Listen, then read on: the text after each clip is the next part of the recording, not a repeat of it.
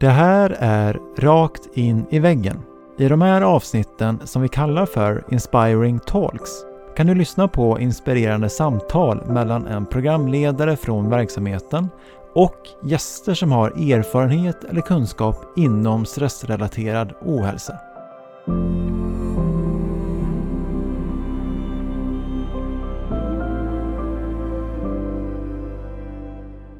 Och I den tidiga återhämtningsfasen då har man kanske ännu inte fått kläm på att det finns en koppling mellan vad man gör och hur mycket energi man har.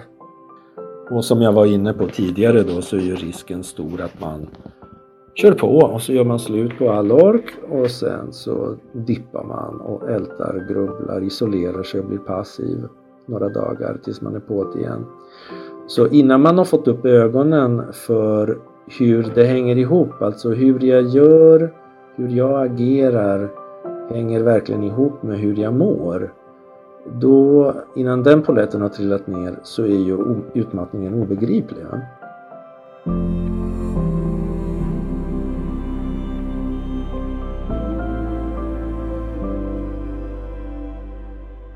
I detta avsnitt delar vi med oss av en poddrepris från förra årets mest nedladdade avsnitt med Giorgio Grossi. Där vi djupdyker i Giorgios bok Gå vidare efter utmattning. Gå vidare efter utmattning är en självhjälpsbok för dig som fortsätter att kämpa med långdragna symptom och kanske behöver flera rehabiliteringsomgångar. Ja, jag säger hej till Giorgio. Hej Alexander! Hej! Tack för att jag fick komma tillbaka. Kul att ha dig här igen.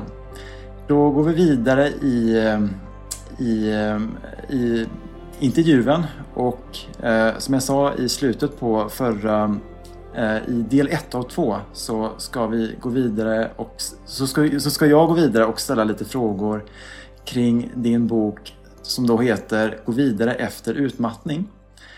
Eh, och du i, i del 1, i, i, slutet på del 1 så, så berättar du lite om stress.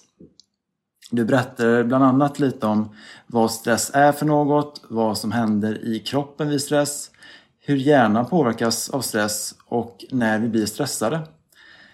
Ehm, och det som jag ehm, tänkte fråga dig om nu det är lite om utmattningssyndrom. Så vad är utmattningssyndrom för något och när vet man, eller hur vet man att man har det? Vilka mm. tester kan man göra och var finns dessa i så fall? Mm. Ja, eh, när det gäller det sista, om vi börjar eh, bakvägen, så några objektiva tester för att fastslå att någon lider av ett utmattningssyndrom, det finns inte. Utan vad man får göra det är att, få, det är att man lyssnar på individens berättelse om hur symptomen har utvecklats över tid. Och sen så får man ta tester för att utesluta misstankar om andra sjukdomstillstånd, psykiatriska och eller kroppsliga, som kan orsaka symptom som liknar utmattningssyndrom. Så det är en uteslutningsmetod man får använda sig av kopplat då till att man analyserar berättelsen just. Men vad är det ett utmattningssyndrom? Ja, det är ju då som namnet antyder ett tillstånd av djup, djup utmattning, stor trötthet som inte går att vila bort och som eh, påverkar dels de mentala förmågorna så det finns en stor mental trötthet vilket då yttrar sig i problem med minne, med koncentration, man går vilse, man glömmer saker, man tappar tråden mitt i ett samtal, man tappar ord, eh, glömmer bort datum och, och möten och saker och så vidare. Så, och, och, så finns det eh, aspekter som, som många drabbade beskriver i termer av som en, en, mental dimma, att man är trög i huvudet helt enkelt. Vilket kan göra det väldigt svårt att fungera i sin vardag. Va? Tröttheten är också ofta fysisk så att man har svårare att orka med fysiska utmaningar på samma sätt som förr. Träna, gå längre sträckor, göra saker eh, som förutsätter då en fysisk aktivitet. Och så blir man i regel också väldigt trött känslomässigt. Man orkar liksom inte engagera sig fullt ut i andra på samma sätt och man får väldigt kort stubin och blir irritabel. Så det, det här är de olika dimensionerna av trötthet framför allt. Då. Och eh, sömnighet finns ju också med i regel i, med anledning av att eh, sömnen brukar vara påverkad till det negativa.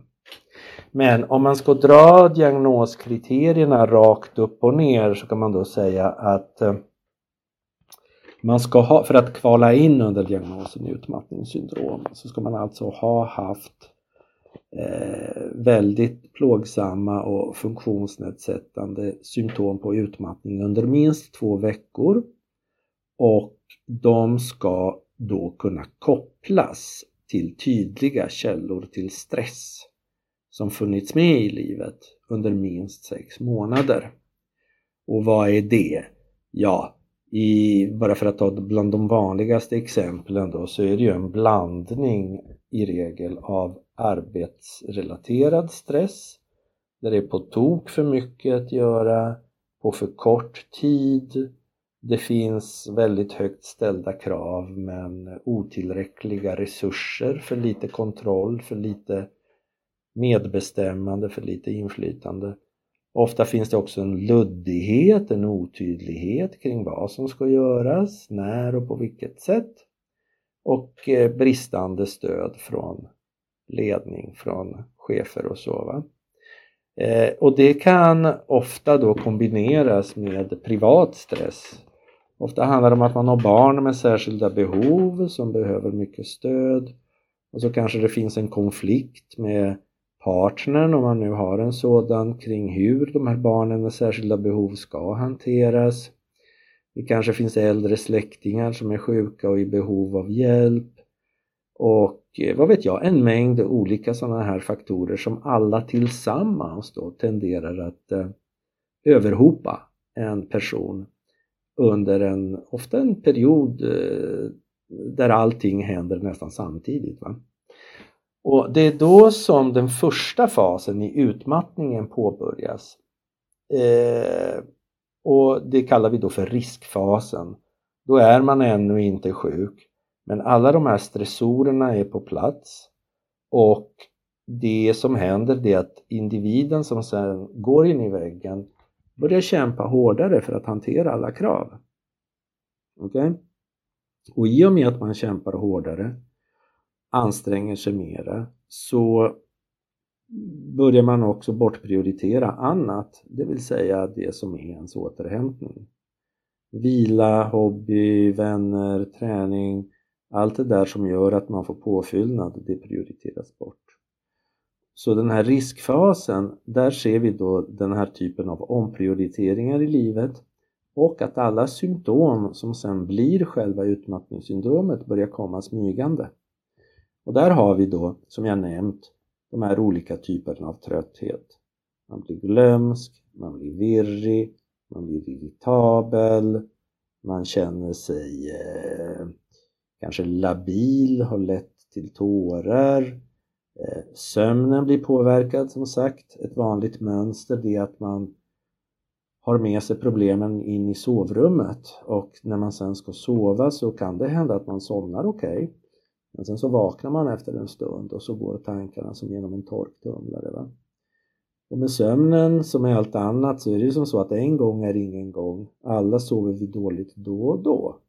Men när man sen fastnar i månader och år i ett mönster av ytlig, eh, upphackad sömn eh, där man omväxlande halvslumrar och omväxlande ligger vaken och grubblar det är klart att det leder ju då till ett slitage på kroppen på grund av att sömnen är, ju är den tid, den eh, process som sker nattetid då vi reparerar kroppen som mest. Va? Så om den reparationen uteblir så är det klart att vi drabbas ju av slitage som vi pratade om i förra avsnittet av podden. Och vi blir tröttare, vi blir än mer griniga, vi blir än mer virriga. Så kanske vi också utvecklar en mängd eh, kroppsliga symptom som är vanliga vid utmattningssyndrom. Ofta så handlar det om de kroppsliga eh, yttringarna av ångest Eh, i form av hjärtklappning, eh, svårt att andas, snabb ytlig andning, problem med magen av alla de slag, värk, spändighet i nacke och axlar, man biter ihop käkarna, ont i huvudet. Man brukar kunna få synrubbningar också eh, och känna sig skakig, darrig. Hand i hand med det så brukar vi också få en minskning av Eh, effektiviteten i de här eh, filtreringsmekanismerna som främre hjärnbarken ska stå för. Vi pratade om förra gången, vad är det som händer i hjärnan? Filtret fungerar inte lika bra. Så man blir ju väldigt ljudkänslig till exempel och känslig för intryck i största allmänhet.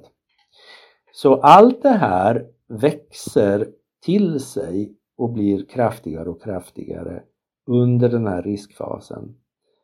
Och förutom att man får fler och fler symptom och blir tröttare och tröttare och kämpar hårdare och hårdare så blir ju symptomen i sig en källa till stress. Okay? Om man är väldigt glömsk och trött så kanske man är tvungen att skriva ännu mera listor än vad som är brukligt. Och kom ihåg-lappar och man är tvungen att kolla och dubbelkolla att det har blivit rätt. Och sen begår man misstag och så får man göra om och göra rätt och så kanske man blir arg på sig själv. Så allt det här innebär ju då att själva symptomen blir till en källa till stress så blir man eh, tvungen att kämpa med dem också. Va? Men man driver sig själv vidare tills man sen brakar in i väggen mer eller mindre dramatiskt. Det kommer i alla fall en punkt då den här riskfasen utvecklas till en akut fas. Och det är då vi når vår lägsta punkt energimässigt. Då är vi ju utslagna under en period. Va? För vissa så sker den här ingången i väggen väldigt dramatiskt. Att man eh, vaknar upp någonstans och inte har en susning om var man befinner sig eller hur man hamnade där eller vart man var på väg.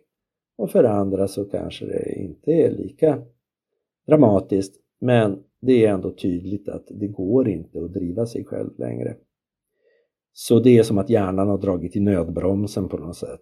För att viljan kanske fortfarande finns där men nu ställer inte kroppen upp. Vilket kan ses som en bra sak också för att om vi får fritt utrymme till att driva oss själva ännu vidare så kanske det inte bara är väggen som väntar. Va? Men i den akuta fasen som varar några veckor till några månader så är man som sagt väldigt, väldigt energilös. Och det man behöver göra det är att gå till doktorn och berätta om vad som har hänt det senaste året, de senaste åren. Hur har livet sett ut? Vad är det för källor till stress som har funnits? Hur har du hanterat dem? Hur mår du idag? Och försök inte att eh, visa, sig, visa dig från din bästa sida. Det är någonting som är dessvärre vanligt förekommande att när man går till doktorn, även om man har utmattningssyndrom, så ska man visa sig från sin bästa sida. Och eh, sen går man hem och kraschar. Och doktorn ser dig när du sitter där och visar dig från din bästa sida. Hen ser ju inte kraschen. Va? Och då kanske man får, eh, om det vill sig illa, en smått nedlåtande kommentar som man kan tycka själv kanske inte är avsett men ofta har vi ömma tår när vi känner oss nedsatta. Va? Om någon säger ja men det här som du lider av det är ju livets eh, vanliga utmaningar. Det är ju ingenting som du ska söka till doktorn för. Va? Gå hem och, och tänk positivt så ska du se att det löser sig. Och så går man hem och får ett sammanbrott istället. Men gå till doktorn behöver man och inte minst då för att doktorn behöver ställa en diagnos och för att kunna göra det så måste den då inte bara intervjua utan dra blod, göra tester för att utesluta då, som jag sa, misstankar om annat. Och det där annat, det kan ju vara en, ett antal psykiatriska diagnoser. Det kan också vara kroppsliga diagnoser som multipel skleros, det som heter MS. Va? Det kan vara nydebuterad diabetes typ 2, det kan vara hjärt-kärlsjukdom, det kan vara borrelia, det kan vara sköldkörtelshormons underproduktion. Det kan vara en mängd olika saker som man behöver ha koll på. Och det tar ju tid, det är en process innan den här diagnosen ställs. Då. Eh, någonting som är bra det är ju då att eh, läkaren också involverar arbetsgivare, gör en kartläggning liksom, hur, hur ser livet ut runt omkring just nu och det är bra att ha en dialog med arbetsgivare så att man ska kunna möjliggöra anpassningar, prioriteringar och liknande så att det ska bli möjligt att komma tillbaka på ett hållbart sätt.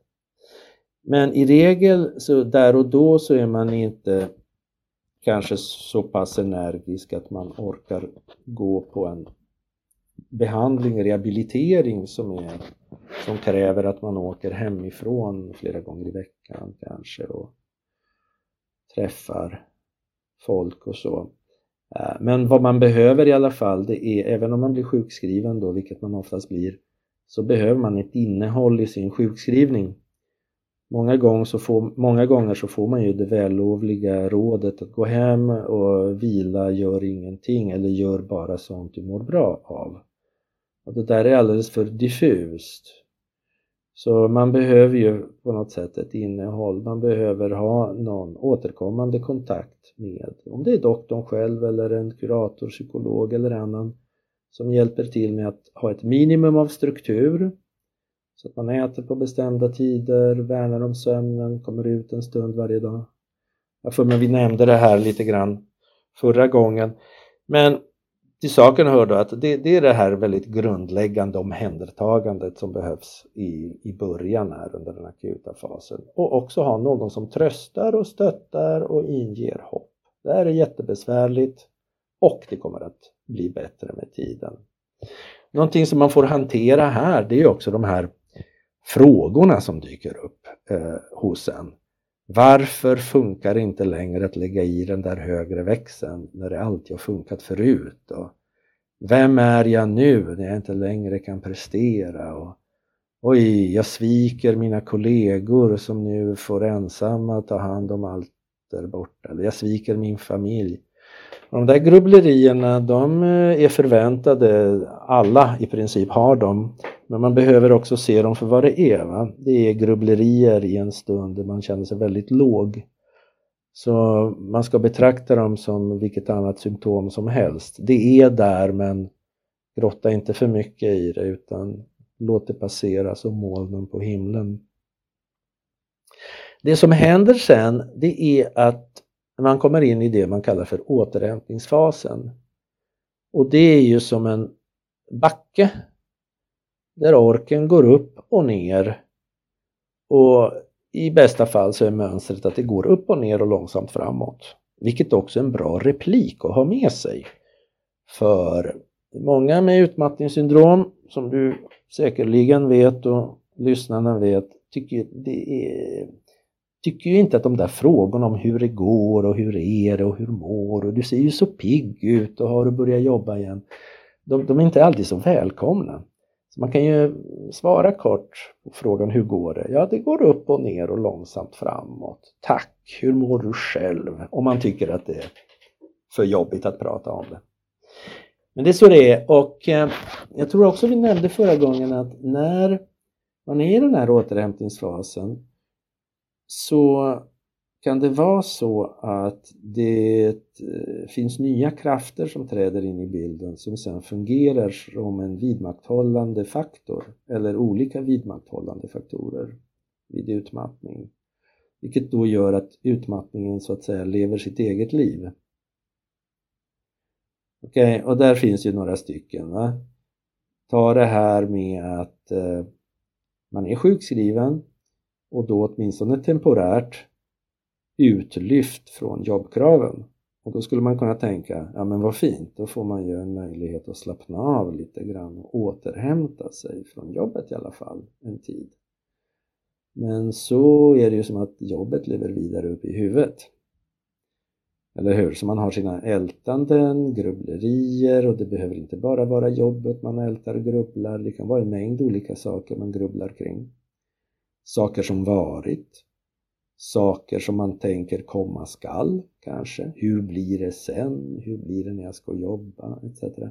Så ältande, grubblerier, oro för framtiden och självkritik också. Det här med att hålla på och kritisera sig själv hårt för sina tillkortakommanden. Det hör då till vidmakthållande faktorerna som vi kallar det. När vi går in i det där tänkandet då är det som att vi skapar stress i oss och det gör i sin tur svårt att slappna av och återhämta sig när man är hemma sjukskriven och ska återhämta sig. Så där har du en delförklaring eller ett delsvar till frågan varför är jag så trött när jag går hemma och gör ingenting? Ett delsvar det är att man håller på och övertänker. Eh, det är ungefär som att man tänker sig tiden, att det skulle finnas lite fönster så man kan öppna tidsfönster. Ibland kan man stänga tidsfönstret till bara här och nu, det här ögonblicket nu. Men ibland kan man öppna det bakåt och grubbla över igår, i förrgår, förra månaden, hela livet. Varför sa jag så? Varför gjorde jag si? Varför gjorde jag inte så där? Och så kan man oroa sig framåt. Eh, då har man öppnat tidsfönstret framåt. Så när vi ältar grubblar då kan man se det som att vi har verkligen slagit upp tidsfönstren på vid gavel och vi försöker hantera all dåtid och all framtid i ett svep. Det är undra på att man blir uppvarvad och supertrött. Va? Så då är det bra att stänga tidsfönstret här och nu, den här dagen, den här minuten, den här sekunden. Vad kan jag göra nu som är konstruktivt? Om det nu finns något. Eh, vidmakthållande faktorer för utmattning kan ju vara flera förstås. Eh, vi har ju en klassiker som kallas för, kallas för boom and bust fenomenet eller push and crash som det också kallas. Och det är ju det här med att man under sina bättre dagar känner sig piggare, känner sig gladare, får lust att göra saker och så drar man igång en massa projekt. Som om man hade fullt batteri, men det har man inte. Man kanske har 20% i batteriet men man drar igång och gör saker. Och sen så kraschar man och då har man noll ladd i batteriet. Och så blir man väldigt besviken, ältar, grubblar, gör ingenting och blir frustrerad så småningom över att ingenting blir gjort och så sen när man känns lite piggare drar man på det igen. Va? Och det här är en cirkel av att göra för mycket, göra för lite, göra för mycket, göra för lite som eh, vidmakthåller utmattningen i allra högsta grad. Man kommer ju aldrig riktigt upp i nivå för man gör ju slut på all ork man har. Så det här är en del av syndromet som man verkligen behöver komma åt och det är ju inte någonting som uteslutande finns vid utmattningssyndrom utan alla typer av svår trötthet, så att säga, kroniskt trötthetssyndrom men också olika smärttillstånd som fibromyalgi till exempel. Så ser man att de här skarpa pendlingarna mellan överaktivitet och underaktivitet är eh, bland de faktorer som vidmakthåller det hela. Vilket också för oss till det här ämnet acceptans. Att liksom förlika sig med verkligheten. Nu är det faktiskt så att jag är utmattad. Komma till den insikten och inte bara intellektuellt utan ända in i hjärtat så att säga. Va? Konstaterade jag att, och att jag faktiskt behöver lägga av min livsstil. Okej okay, att jag innan jag gick in i väggen så kunde jag kanske umgås med mina vänner fem timmar i sträck och vi kunde vara på restaurang där det var mycket folk och livat och glatt och tjo och tjim. Men nu klarar jag en halvtimme på ett stillsamt café. Det är vad jag klarar. Då får man förlika sig med det på något sätt. Va? Det är så det är. Vad, vad ska man göra? Det är vad det är. Och försöka göra det bästa utifrån det. Eh, man behöver inte älska det. Det är ingen som avkräver det, va? men ändå agera utifrån de förutsättningar som är just nu. Och imorgon vet vi inte, nästa vecka vet vi inte, men vi vet i alla fall just nu att det är på ett visst sätt och då behöver vi anpassa oss därefter. Va? Ja, bristande acceptans, det är ju en sån här grundfaktor då som kan vidmakthålla. Och det där är ju också en process, jag menar när vi hamnar i en livskris så är det inte så att vi kan acceptera förändrade livsvillkor över en kaffekvart. Det, det vill till en period av kris när hela tillvaron ställs på ända innan man kan landa och hitta nya vägar framåt i livet. Va? Eller väg att gå vidare efter utmattningen. Det är ett arbete, det är en process. Och någonting som jag brukar tjata mig eh, tjata mina patienter trött om det är ju det här med förhållningssättet till alltihopa. Håller man på och talar om för sig själv att eh, alla bakslag är tecken på att man är svag, dålig, lat, misslyckad och så vidare, då blir det ju så mycket mer smärtsamt att hantera. Än om man talar om för sig själv att det, det där med att göra på tok för mycket nu i helgen när solen sken och jag fick feeling, det var nog inte det smartaste. Nu med facit i hand. Men nu har jag lärt mig det och nästa gång en liknande situation dyker upp, då vet jag att jag behöver säga nej till vissa saker och korta ner vissa besök och eh, pausa mera, och ta tid för mig själv eller vad det nu är. Så knepet här det är att tänka som så att allting är erfarenhet och bakslag, alltså när man dippar i sin trötthet Kanske på grund av aktivitetsbaksmälla, att man har gjort för mycket. Eller om att man har varit med om någonting känslomässigt upprivande. Eller vad det nu kan vara. Allt är lärdomar. Så om man kan betrakta det nyktert och utgå ifrån frågan vad är det jag ska göra mer av och vad är det jag ska se upp med? Och tillåta sig att gå på lite minor då och då när man experimenterar. Då samlar man på sig en massa kunskap och sen kan man ju hantera sin utmattning på ett mycket bättre sätt. Då. Utan att värdera det för mycket. Om man nu föreställer sig någon som har brutit benet och är tvungen att gå med gips. Det här har jag också med i boken. I början så kanske man sitter där och är väldigt sur.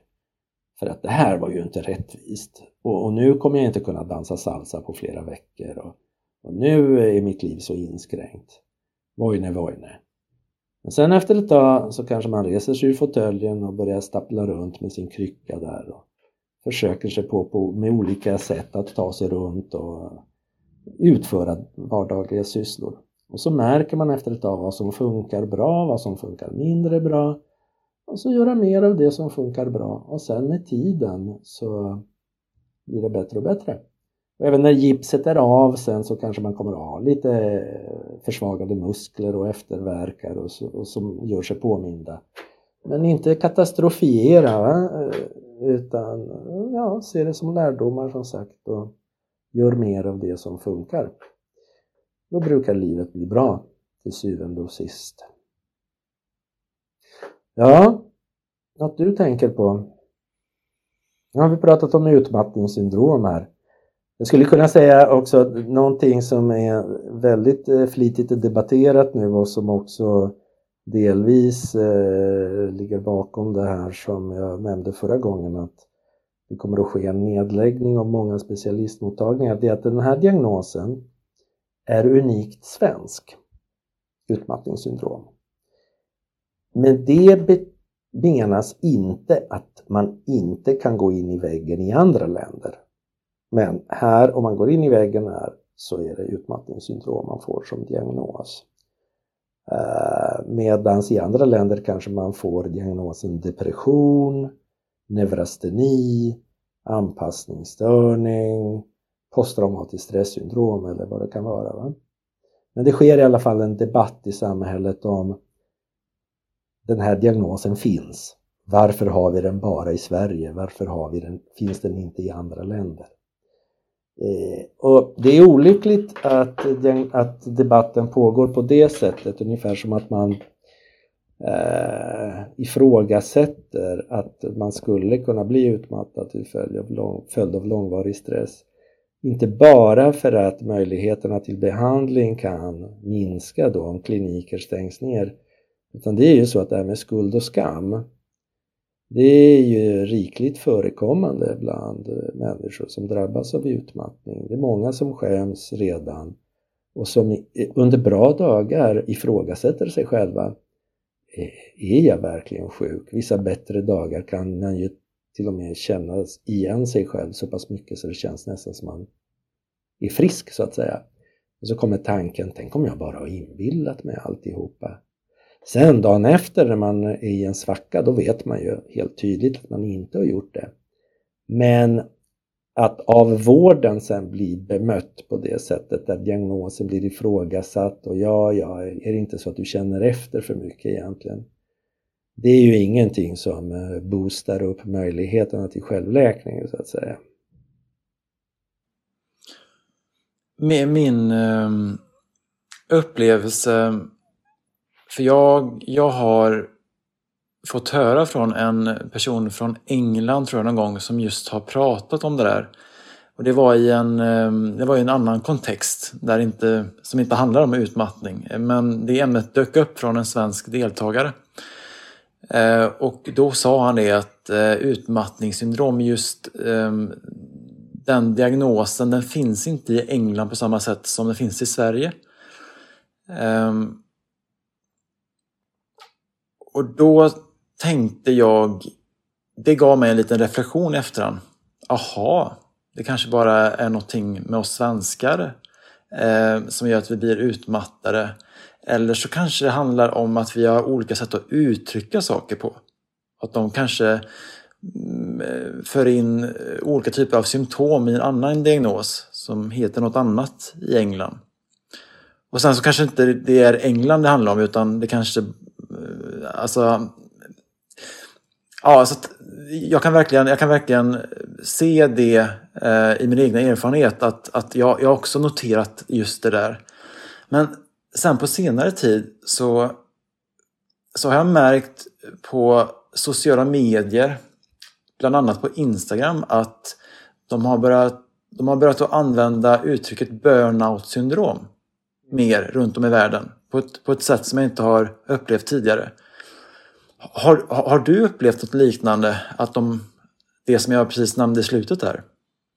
Ja, det här med burnout, absolut. Um, visst är det så och uh, även om burnout som sådant egentligen inte är en etablerad diagnos i de här manualerna som doktorerna har så eh, är det ett eh, arbetsnamn som används internationellt. Då kanske med tillägget clinical burnout, alltså klinisk utbrändhet som då inte ska förväxlas med eh, det som en Kristina Maslach eh, har beskrivit i sin forskning att utbrändhet, burnout, då skulle vara en känslomässig reaktion bland stressade eh, medarbetare där man blir känslomässigt avtrubbad cynisk och eh, får en upplevelse av att inte göra ett bra jobb. Det här är någonting som förekommer bland många som i övrigt är friska och i arbete. Men klinisk burnout, det skulle vara när det har nått sådana nivåer att man är utmattad. Och det, det är motsvarigheten till utmattningssyndrom i många andra länder. Det finns på SVT, tror jag det är, Ja, det är det. En dokumentär som är väldigt intressant och som heter Den lyckliga arbetaren. Där man följer också en grupp eh, unga människor från olika länder som är på en gemensam arbetsplats. Men alla beskriver om det här med hur de har gått in i väggen och de pratar ju väldigt mycket just om burnout, clinical burnout. Och någon är från Frankrike, någon är från England, alltså det är alla möjliga länder representerade men alla har de en berättelse som är det vi hör dagligdags här i Sverige. Så absolut att fenomenet finns internationellt, det är inte bara vi som har det. Men namnen varierar då. Just det. Um, du nämnde förut, du pratade lite om att det finns ehm, um, differ, differ, differentialsjukdomar. och att det finns då sjukdomar som kan förväxlas med utmattning. Eh, mm. Kort och gott. Vil, vilka, vilka sjukdomar är vanligast att man förväxlar med utmattningssyndrom? Ja, alltså om man ska prata kroppsliga sjukdomar då det, kan det vara då MS som sagt. Det kan vara borrelia-infektion, det kan vara Eh, hjärt-kärlsjukdom, det kan vara diabetes. Vanligt är det med underproduktion av sköldkörtelhormon. Men det kan också vara vitaminbrist och lite annat smått och gott. Sen på den psykiatriska sidan så finns det ett väldigt stort överlapp mellan utmattningssyndrom och till exempel depression, ångest och då framförallt det man kallar för GAD, generaliserat ångestsyndrom. Eh, men också posttraumatiskt stresssyndrom och sen så har vi eh, neuropsykiatriska funktionsnedsättningar då, som ADHD, ADD, autismspektrumstörning. Eh, och sen har vi ju det här fenomenet med samsjuklighet, det vill säga när två tillstånd finns samtidigt hos en och samma individ. Men om vi tar det där med depression det är ju en eh, stor grupp sjukdomar som eh, går ut på att eh, stämningsläget är förändrat. Antingen neråt till att man är väldigt deppig, låg och tycker ingenting är roligt och man är ledsen. Eller uppåt där man kanske blir eh, hypoman eller manisk rent av och har alltså en onormalt ökad tillgång till energi. Det som är vanligt vid utmattningssyndrom det är att man har eh, samtidigt som utmattningen också en depression, åtminstone under en period och eh, kanske inte jättedjup men mild till måttlig. De stora skillnaderna, om man säger så här, mellan det man kallar då för en egentlig depressionsepisod och utmattningssyndrom det är ju att, om man nu verkligen hårdrar det, det som är kännetecknande för utmattningssyndrom det är att man är trött. Urbota trött, som jag sa tidigare, mentalt, känslomässigt, fysiskt. Och det är en trötthet som inte går att vila bort. Okay? Uh, eh, sen så kan man ju vara glömsk och man kan vara virrig och, och så vidare. Men det som är kontentan, det är tröttheten. I en depression så kan man också vara glömsk och trött och sova, sömnen är påverkad och så vidare. Men det som är alltså kardinalsymptom det är ju att man är ledsen och saknar intresse för sånt som man uppskattar i vanliga fall. Och det är ju väldigt många utmattade som säger att nej men ledsen är jag inte på det sättet. Jag vill inte ta livet av mig. Jag tycker att det är jättemycket som är väldigt roligt. Men jag orkar inte för jag har ingen kraft. Right, så det är de huvudsakliga skillnaderna. Sen så som sagt, de kan ju samexistera. Och många gånger så är ju då depressionen, att man blir ledsen och låg och nedstämd, det är ju en konsekvens av utmattningen så att säga. Man blir ledsen för att man har tappat funktionsförmågan, man är ledsen för att man många gånger uppfattar det som att man har tappat sin identitet. Man blir definitivt ledsen om man blir eh, behandlad med misstänksamhet. Säg nu inom familjen, släkten eller genom eh, vården, Försäkringskassan etc. Eh, om man är en person som alltid har velat göra sitt yttersta, göra rätt för sig etc. varit eh, driven och ansvarstagande mer än de flesta och plötsligt hamnar i en sån position där man blir ifrågasatt och känner sig kritiserad och det, det, det håller på så länge också. Jag menar, utmattningssyndrom är ju som bekant långdraget. Så kan man ju deppa ihop för mindre om man säger så. Eh, men annars kan det också vara så att deppigheten släpper efter ett tag och så är det den rena utmattningen man har att ta hand om, vilket är mera gynnsamt. Ångest, det här med GAD, eh, generaliserat ångestsyndrom, det är ju vanligt förekommande dels som en riskfaktor för att gå in i väggen och dels så, ehm, så är det ju en vidmakthållande faktor sen då när man väl är sjuk. Och, och GAD det är ju ett, ett ångestsyndrom som eh, går ut på att man eh, grips av oro och orostankar för allsköns vardagliga situationer som plötsligt blir en fråga om liv och död. Och man har väldigt svårt att stå ut med ovisshet. Eh, det där med att inte riktigt veta vad som ska hända och inte ha tydliga besked och så. Det är eh, väldigt, väldigt svårt att uthärda för då, då kommer en ångest krypande. Va? Och då lägger man sig till med en massa strategier för att få kontroll. Man, säger, man brukar säga att personer med GAD ofta får ett stort kontrollbehov.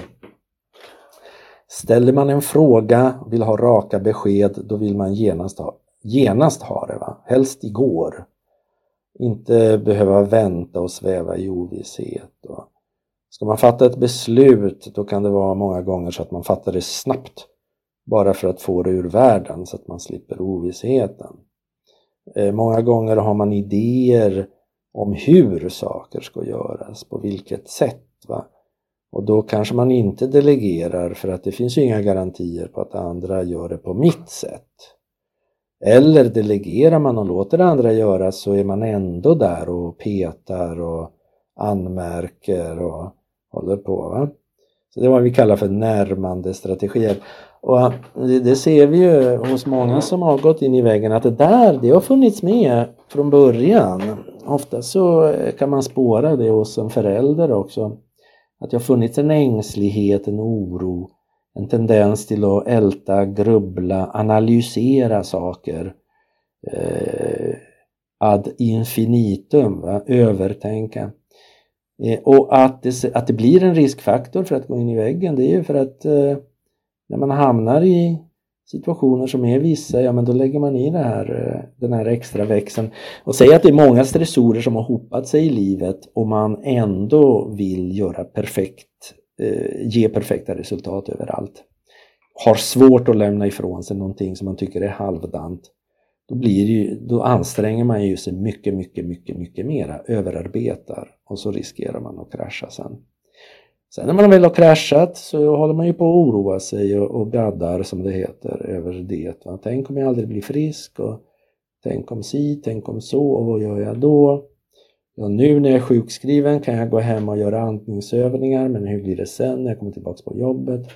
Och allt det här skäl ju enormt mycket energi. Va? Och överlappet med utmattningssyndrom är ju påtagligt. Jag menar människor med GAD, förutom att de oroar sig och sådär, de blir ju väldigt trötta. Det här tar ju oerhört mycket på krafterna. Och de sover dåligt ofta. Och så har man eh, kroppsliga spänningssymptom, inte minst värk i olika delar av kroppen. Som en, som en konsekvens av att man är eh, beredd hela tiden på att ta hand om någon, någon hemskhet som ska dyka upp det, det gör det svårt att sluta noja också. För att vi har ju allihopa mer eller mindre tydliga idéer kring varför det är viktigt att oroa sig. Om jag skulle sluta oroa mig, då kanske det händer saker. Då är jag oförberedd. Va? Då är det svårt att både slappna av och, och släppa orostankarna. Ja, jag, jag, känner mig träffad i, i en del beskrivningar kring GAD där så att jag kanske har lite light GAD, eller har haft i alla fall. Och det, det låter ju som att um,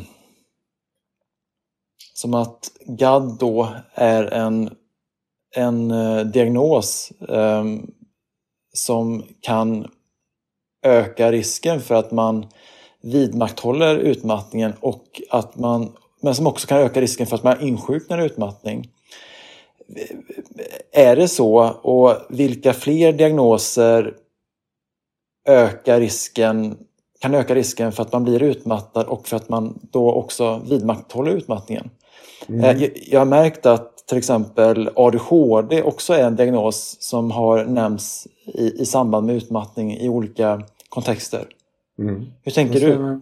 Ja, nej men absolut, visst är det så. Det händer väldigt ofta att vi också eh, finner en kanske odiagnostiserad ADHD eller ADD och ADD det är den här varianten eh, av ADHD som kännetecknas framförallt av uppmärksamhetsstörningen eh, snarare än hyperaktivitet och impulsivitet. Va? Eh, visst är det så? Och eh, det kan ju handla då om att personer med ADHD också kommer in i skov eh, där de aktiverar sig väldigt mycket, kör på, kanske får hyperfokus på någonting de tycker är väldigt spännande och intressant och har svårt då att stoppa sig själva, bromsa och ta de nödvändiga pauserna och återhämtning. Det kan vara så att med ADHD att man tar på sig för mycket för att man är impulsiv och tycker vissa saker är roliga och sen i slutändan så har man tagit på sig alldeles för mycket som man inte får ihop. Va? Eh, plus att eh, det kan vara så att man är ute i sista stund många gånger också för att man har en tendens att prokrastinera som det heter, skjuta upp. Va? Eller sätter igång och gör massa saker samtidigt parallellt, multitaskar, vilket också skapar en väldig trötthet för hjärnan. Och sen är det ju så i, eh, vid neuropsykiatriska funktionsnedsättningar eh, och då tänker jag nu kanske framförallt på autismspektrum att det finns ju en intryckskänslighet hos många också. Va? Så det här med som vi arbetar på många platser idag i eh, öppna kontorslandskap där det är många intryck och ljud och sånt. Det kan vara svårt att parera och det kan ju ta väldigt mycket av ens redan sköra uppmärksamhet så att säga. Det gäller ju både ADHD och autism. Då.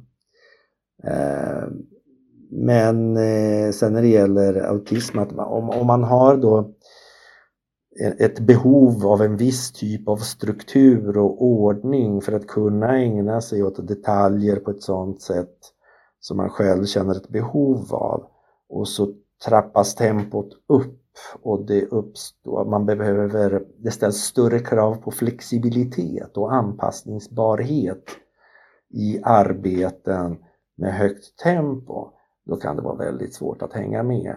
Och så är man ju då tvungen att anstränga sig mera med resultatet att man kanske blir utmattad. Mm. Så på det sättet kan ju också de här tillstånden bidra. Och sen försvinner de ju inte bara för att man har gått in i väggen utan de är ju kvar där. Precis. Mm. Du, du pratade förut om um, om utmattningens olika faser och så nämnde du riskfasen och du nämnde återhämtningsfasen. Och, och, och akuta fasen. Aj, precis, Risk, riskfasen, den akuta fasen, fasen och eh, återhämtningsfasen. Finns det fler faser eller var det hela spektrumet? Ja, det är nog hela spektrumet. Sen om man vill eh, finlira så kanske man kan dela in återhämtningsfasen i, eh, i eh, vad ska vi kalla det för, eh, tidig kontra mer avancerad. Och i den tidiga återhämtningsfasen då har man kanske ännu inte fått kläm på att det finns en koppling mellan vad man gör och hur mycket energi man har.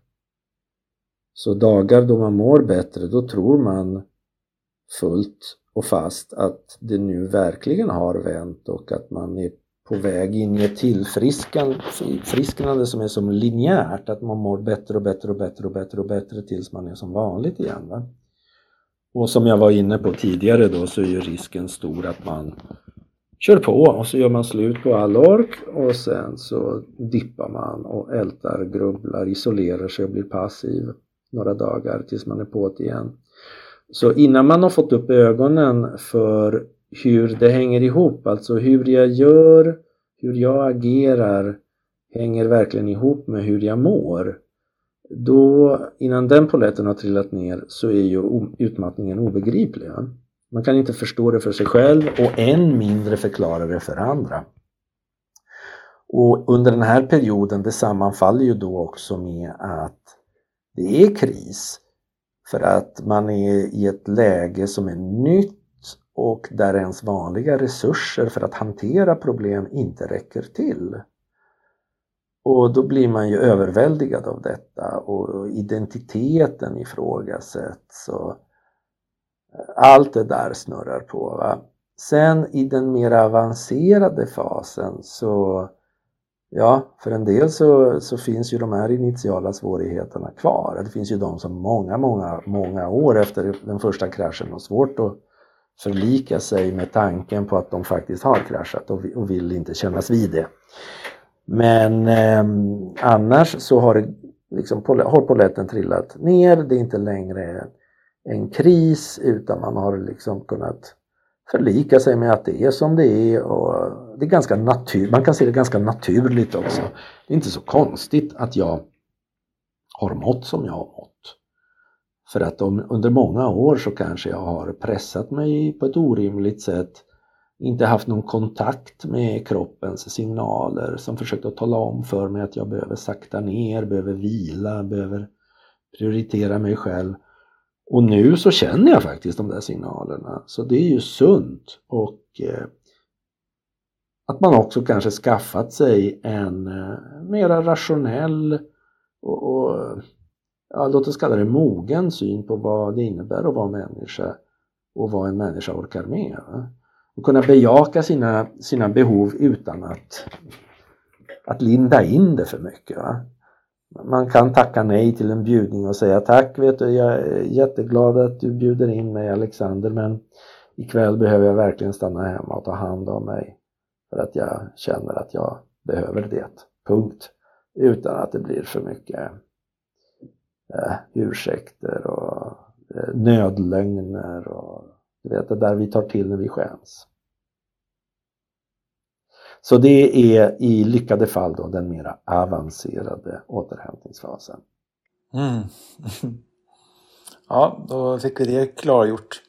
I kapitel 3 så eh, pratar du om metoder för att hantera stress och utmattning. Mm. Du nämnde lite det förut eh, med, med vikten av, av, att vara i nuet då många lätt går in i framtid och i dåtid. Men det som är intressant med kapitel 3 det, är att du delar med dig av en del praktiska metoder för att hantera stress i allmänhet.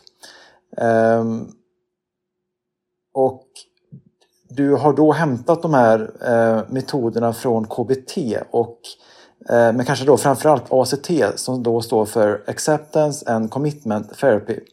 Yeah. Skulle, du vilja, skulle du kortfattat vilja beskriva vad KBT är och vad ACT är? Um, och du, får, du, du, du, får också gärna berätta, för det finns nämligen sex hörnpelare i ACT.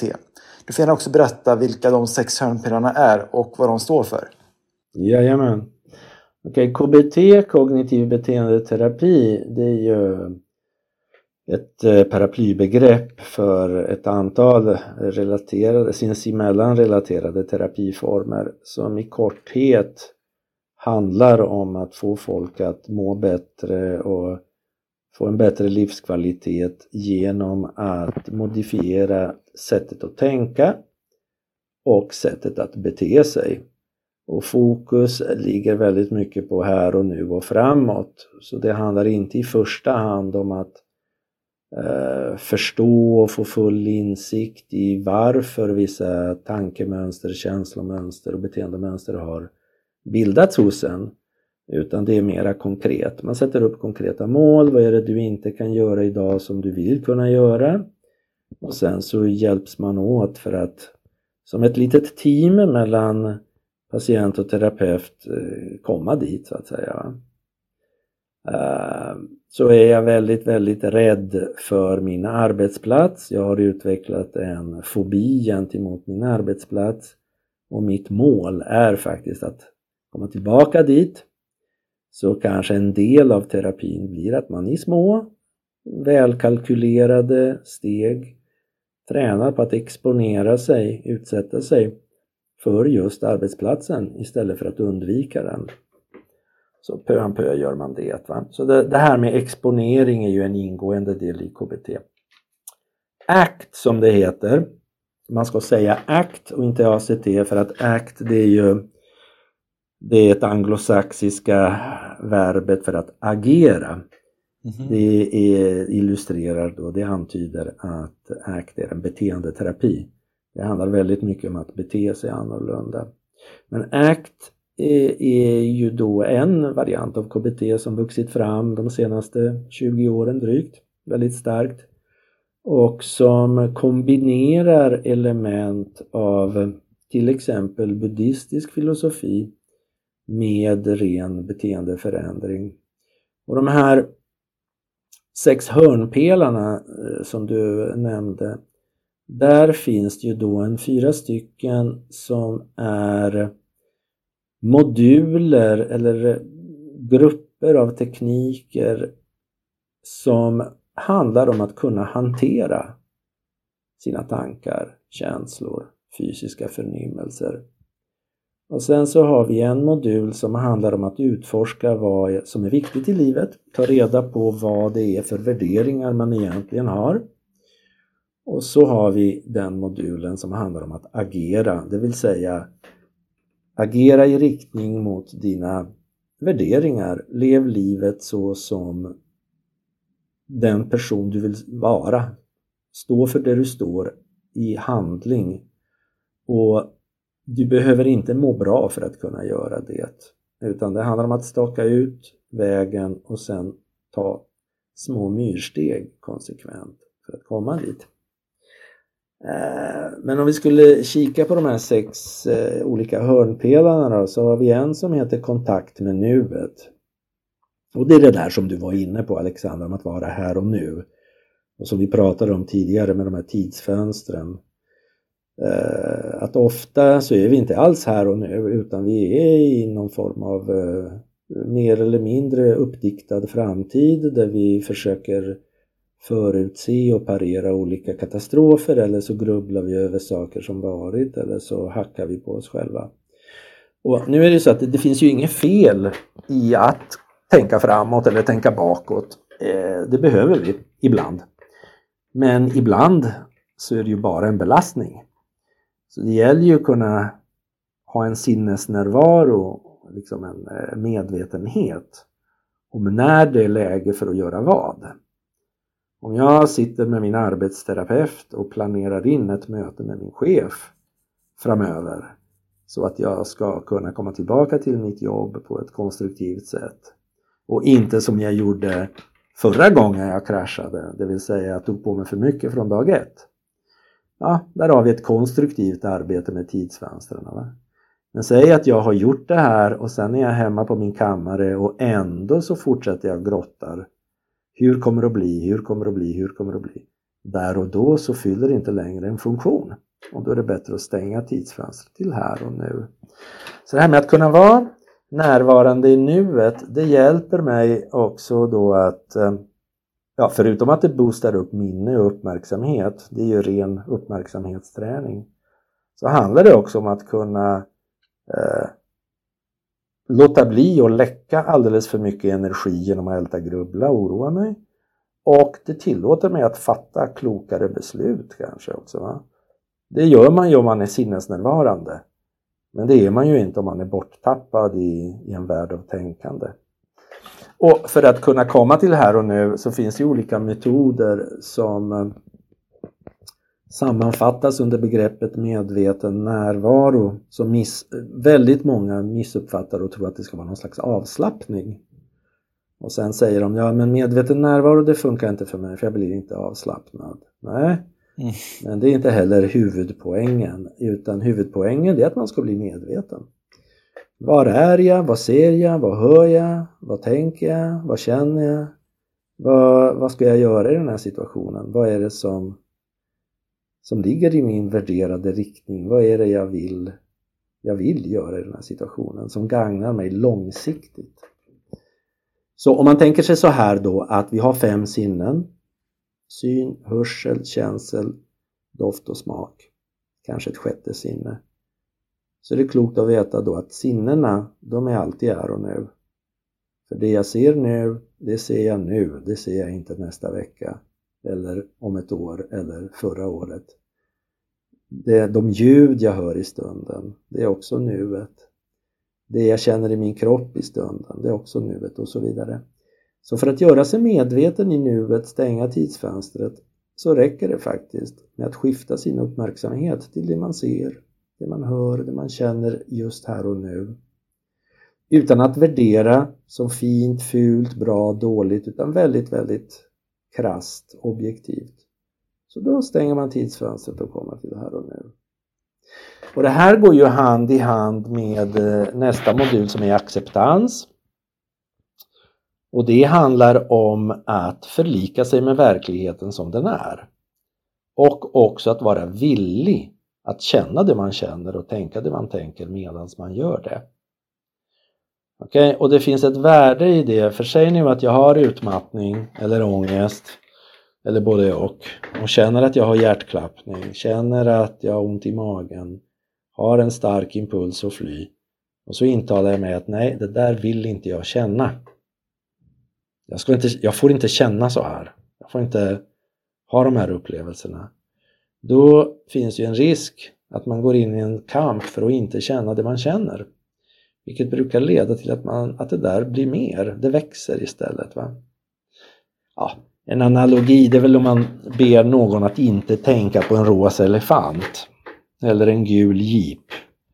Vad är det man tänker på då? Ja, då är det ju det. Va? Och försök, ju mer man kämpar desto värre blir det så att säga. En annan analogi det är ju att man har som en stor badboll. Man står i vattnet till midjan och så har man en stor badboll som man tycker är hiskelig, som man inte vill se. Så trycker man ner den under ytan bara.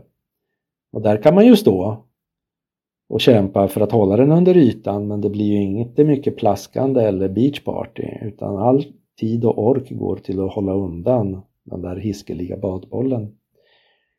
Men vad händer om man bara låter den vara? Låt den flyta och så får du plaska runt och kanske gå upp på den där beachpartyt och bollen får väl simma med då, men utan att den får alldeles för mycket uppmärksamhet. Va?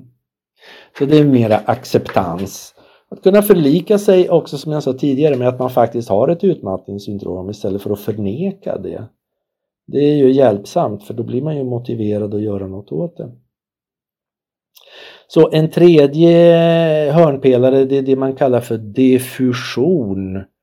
Och diffusion det är ju motsatsen till fusion. Fusion det känner många igen ifrån sammanslagningar. Va? Man slår ihop företag och liknande.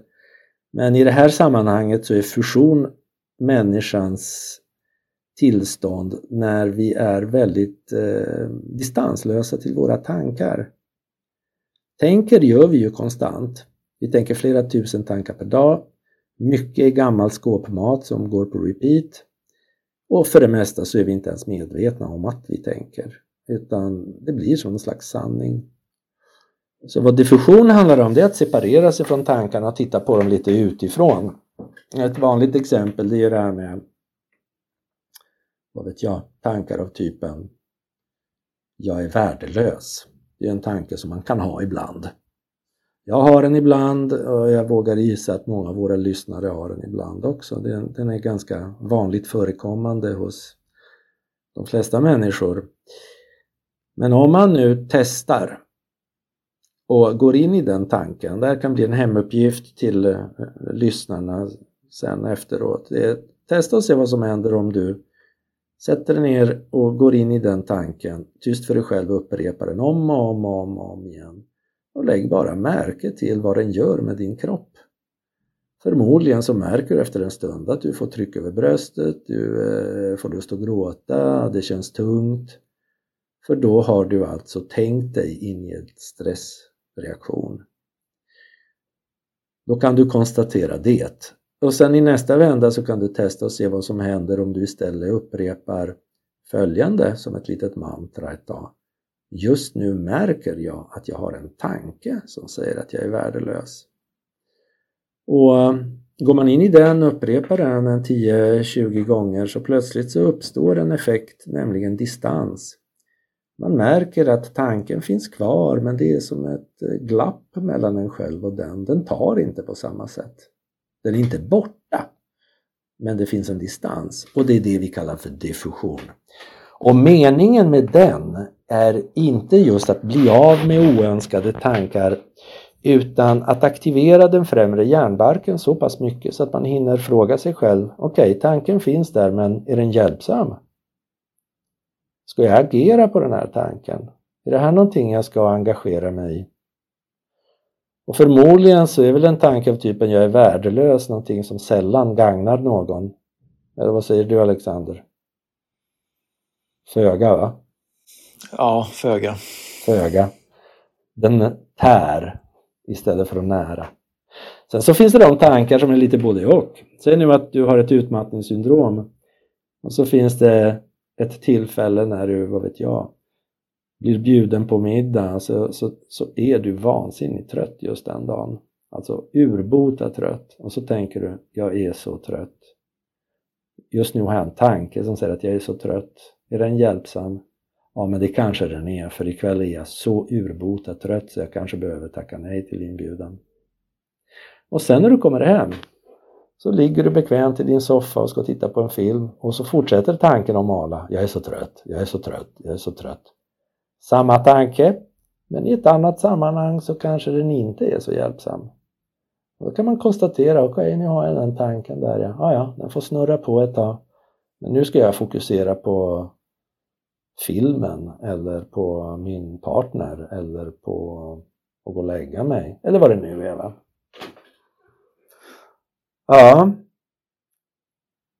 Tror du lyssnarna orkar lite till? ja, men du, du har ju ändå gått igenom kapitel 5 ganska bra som då heter Förhåll dig till tankarna. Ja. Eh, och ska, om vi backar ett kapitel till kapitel 4 som då heter Att förstå och hantera känslor. Ja. Vad finns det att förstå och hur hanterar man känslor? Ja, vad finns det att förstå? Jo, det som finns att förstå det är att vi människor är utrustade med förmågan att känna ett antal känslor och det finns ju lite olika teorier om detta men för enkelhetens skull så kan vi väl säga att vi sedan urminnes tider eh, har förmågan att känna glädje med alla dess facetter. Man kan tänka sig att känslor det är, de är som ett på ett kontinuum. Man kan alltså, de har lite olika volym om man säger så. Man kan vrida upp volymen och vrida ner den.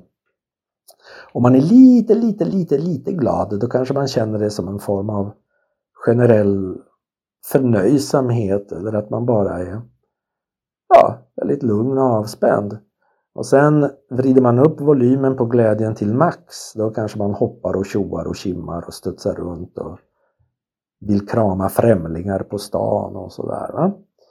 Men sen så har vi då, vi har ledsenhet, sorg.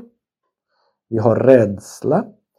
Vi har ilska, också med alla deras facetter. Va? Det här med ilska, man kan vara, alltså om man tänker sig en väldigt låggradig ilska, då är man inte ens arg, men man är bestämd, man är tydlig.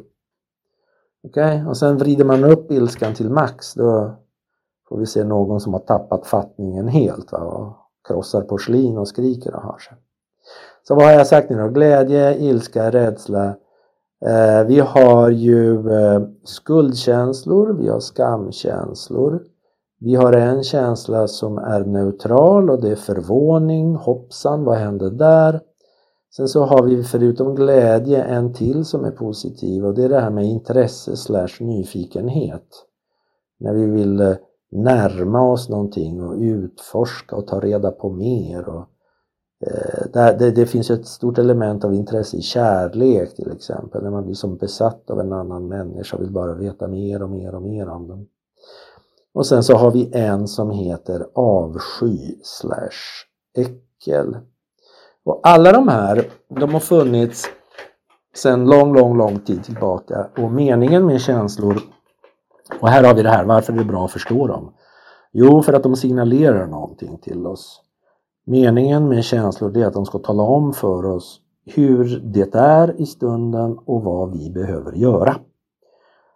På stenåldern var det inte bättre men det var annorlunda. Det var enklare på många sätt. Var jag rädd så fanns det förmodligen någonting farligt att undvika eller fly ifrån. En sabeltandad tiger kanske, eller en mammut. Okay? var jag arg så fanns det förmodligen någonting som jag behövde slå ihjäl. Kanske också en mammut eller en sabeltandad tiger eller en, någon medlem ur en fientlig flock eller någonting sånt. Va?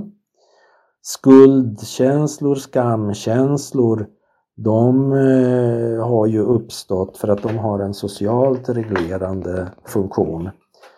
Igen då, som jägare-samlare, säg nu med att jag blir påkommen med att roffa åt mig lite mer av bytet än vad jag egentligen är, har eh, rätt till. Då kanske den där skammen, den ska egentligen finnas där för att hålla mig i skinnet va? så att jag inte gör bort mig och blir utesluten ur gemenskapen. Så alla de här känslorna behövs och oftast så leder de oss rätt, ibland så leder de oss fel många gånger också. Va? Eh, säg nu att jag eh, är väldigt, väldigt ledsen för att mitt liv har gestaltat sig som det har gjort. När jag har gått in i väggen så vad jag är inne i egentligen är att jag är ledsen. Men eh, istället för att tillåta mig att känna den ledsenheten och gråta ut ordentligt så hamnar jag i vad man kallar för sekundära känslor. Alltså jag försöker lägga locket på sorgen och så går jag in i ältande av skuld och skam och ilska mot ödet och ilska mot chefen och ilska mot kreti och pleti. Och sen så går jag in i skuld och skam en vända till och, och så vidare. Så eh, man kan se det så här då att våra känslor, de primära känslorna, de som alltså uppstår som en blixt från en klar himmel, som en omedelbar reaktion på en händelse, vilket ofta är rädsla, eh, det kan vara sorg, ledsenhet också. De talar om för en vad jag behöver. En ledsen människa behöver tröst, en rädd människa behöver eh, tryggas. Men sen har vi ju då det här inlärda som ofta kommer från familjeförhållanden och liknande som är känslor som vi stoppar in sekundärt för att peta bort de där andra som får oss att känna oss svaga och eh, känslor som är oönskade helt enkelt. Så känslor genererar känslor och vi kan hamna väldigt fel. Jag tänker att eh, i en utmattning till exempel, och igen då med risk för att bli tjatig, där kan det vara klokt och konstruktivt att tillåta sig att vara ledsen. Okej, okay? och det kan vara skrämmande i sig för många som aldrig har tillåtit sig att vara det. Utan det blir lätt att man hamnar i något ältande av skuld och skam istället. För många så är glädje en förbjuden känsla. Det där med att bara få lugn, vara lugn och avslappnad och bara sitta och mysa till det. Nej fy, det där är ju skräckinjagande. Kanske för att man eh, från barnsben lärt sig att det där, så där gör man inte. Va? Då är man en lat, dålig människa. Man ska vara igång hela tiden. Ja, så. Ja, tack. Jag, jag tolkar det som att eh, varför du har valt att eh, prata om just känslor och hur man hanterar känslor eh, i en bok som är gjort för då människor med stressrelaterad ohälsa eller för människor som är utmattade. Det är för att, att det kanske finns en okunskap hos många människor som blir utmattade. Att det kanske finns många människor som, som har haft problem med att kunna hantera framförallt de primära känslorna. Och att det kanske mer vanligtvis uttrycks sekundärt, alltså i sekundära känslor. Absolut så. Är det en rätt tolkning? Ja, det är en rätt tolkning. Verkligen. Det skulle jag vilja säga. Från eh, tankar, känslor till något, an något annat. Eh, kapitel 6. Självkritik kontra självmedkänsla. Ja vad är självkritik och vad är självmedkänsla och varför behöver vi självmedkänsla? Ja, i korthet är det ju så att självkritik det är ju när vi med skarp ton tillrättavisar oss själva och kritiserar oss själva. Och vi har ju idéer någonstans om att det här är bra för det, då uppfostrar jag mig själv och skulle jag sluta vara hård mot mig själv då kan jag slappa till mig och bli en hippie. Va? Medan i själva verket så genererar vi stress och när vi blir stressade då eh, får vi inte möjlighet att återhämta oss på ett bra sätt så där igen vidmakthåller vi utmattningssyndromet om det är det vi pratar om eller annars så skapar vi oss bara en massa dålig självkänsla, nedstämdhet och ångest. Vi skrämmer upp oss själva med våra egna tankar. Så även om det här är allmänmänskligt så är det ju inte konstruktivt. Va? Och självmedkänsla, det handlar ju inte om att man ska bli en mjäkig person som ger sig själv lov att eh, göra vad som helst utan vad det handlar om väldigt mycket det är att bemöta sig själv som om man vore sin bästa vän. Så här kan man resonera många gånger. Va? Om min bästa vän kom till mig och sa att hen är förtvivlad för att den har gått in i väggen och är sjukskriven och det ena, det andra, det tredje, det fjärde. Hur skulle jag bemöta den? Skulle jag tala om för den att eh, den ska sluta larva sig och bita ihop och gilla läget? Eller skulle jag säga, skulle jag liksom normalisera det den eh, berättar? Ja men det är klart att du känner så, det är inte så konstigt att du känner på det här viset. Va? Eh, vem som helst skulle bli ledsen och modstulen som har råkat ut för det du har råkat ut för. Och du brukar ju också tycka att de här situationerna är jobbiga. Så varför skulle du inte tycka det nu? Va? Så lite på det sättet att man, eh, man kanske inte bara försöker vända negativt tänkande till något klämkäckt. Ja, men ryck upp det nu, du är fantastisk och helt underbar och har en lysande framtid för dig. Utan att man hjälper sig själv att sätta saker i sitt sammanhang och att man är stöttande på, på ett eh, rimligt sätt. Eh, det här har vi ofta svårt för. Och man behöver verkligen öva på det. Va? För att det finns långt där inne någon liten inre kritiker som är misstänksam mot att man är snäll mot sig själv. Men den kan man också hantera med kärlek och värme och empati.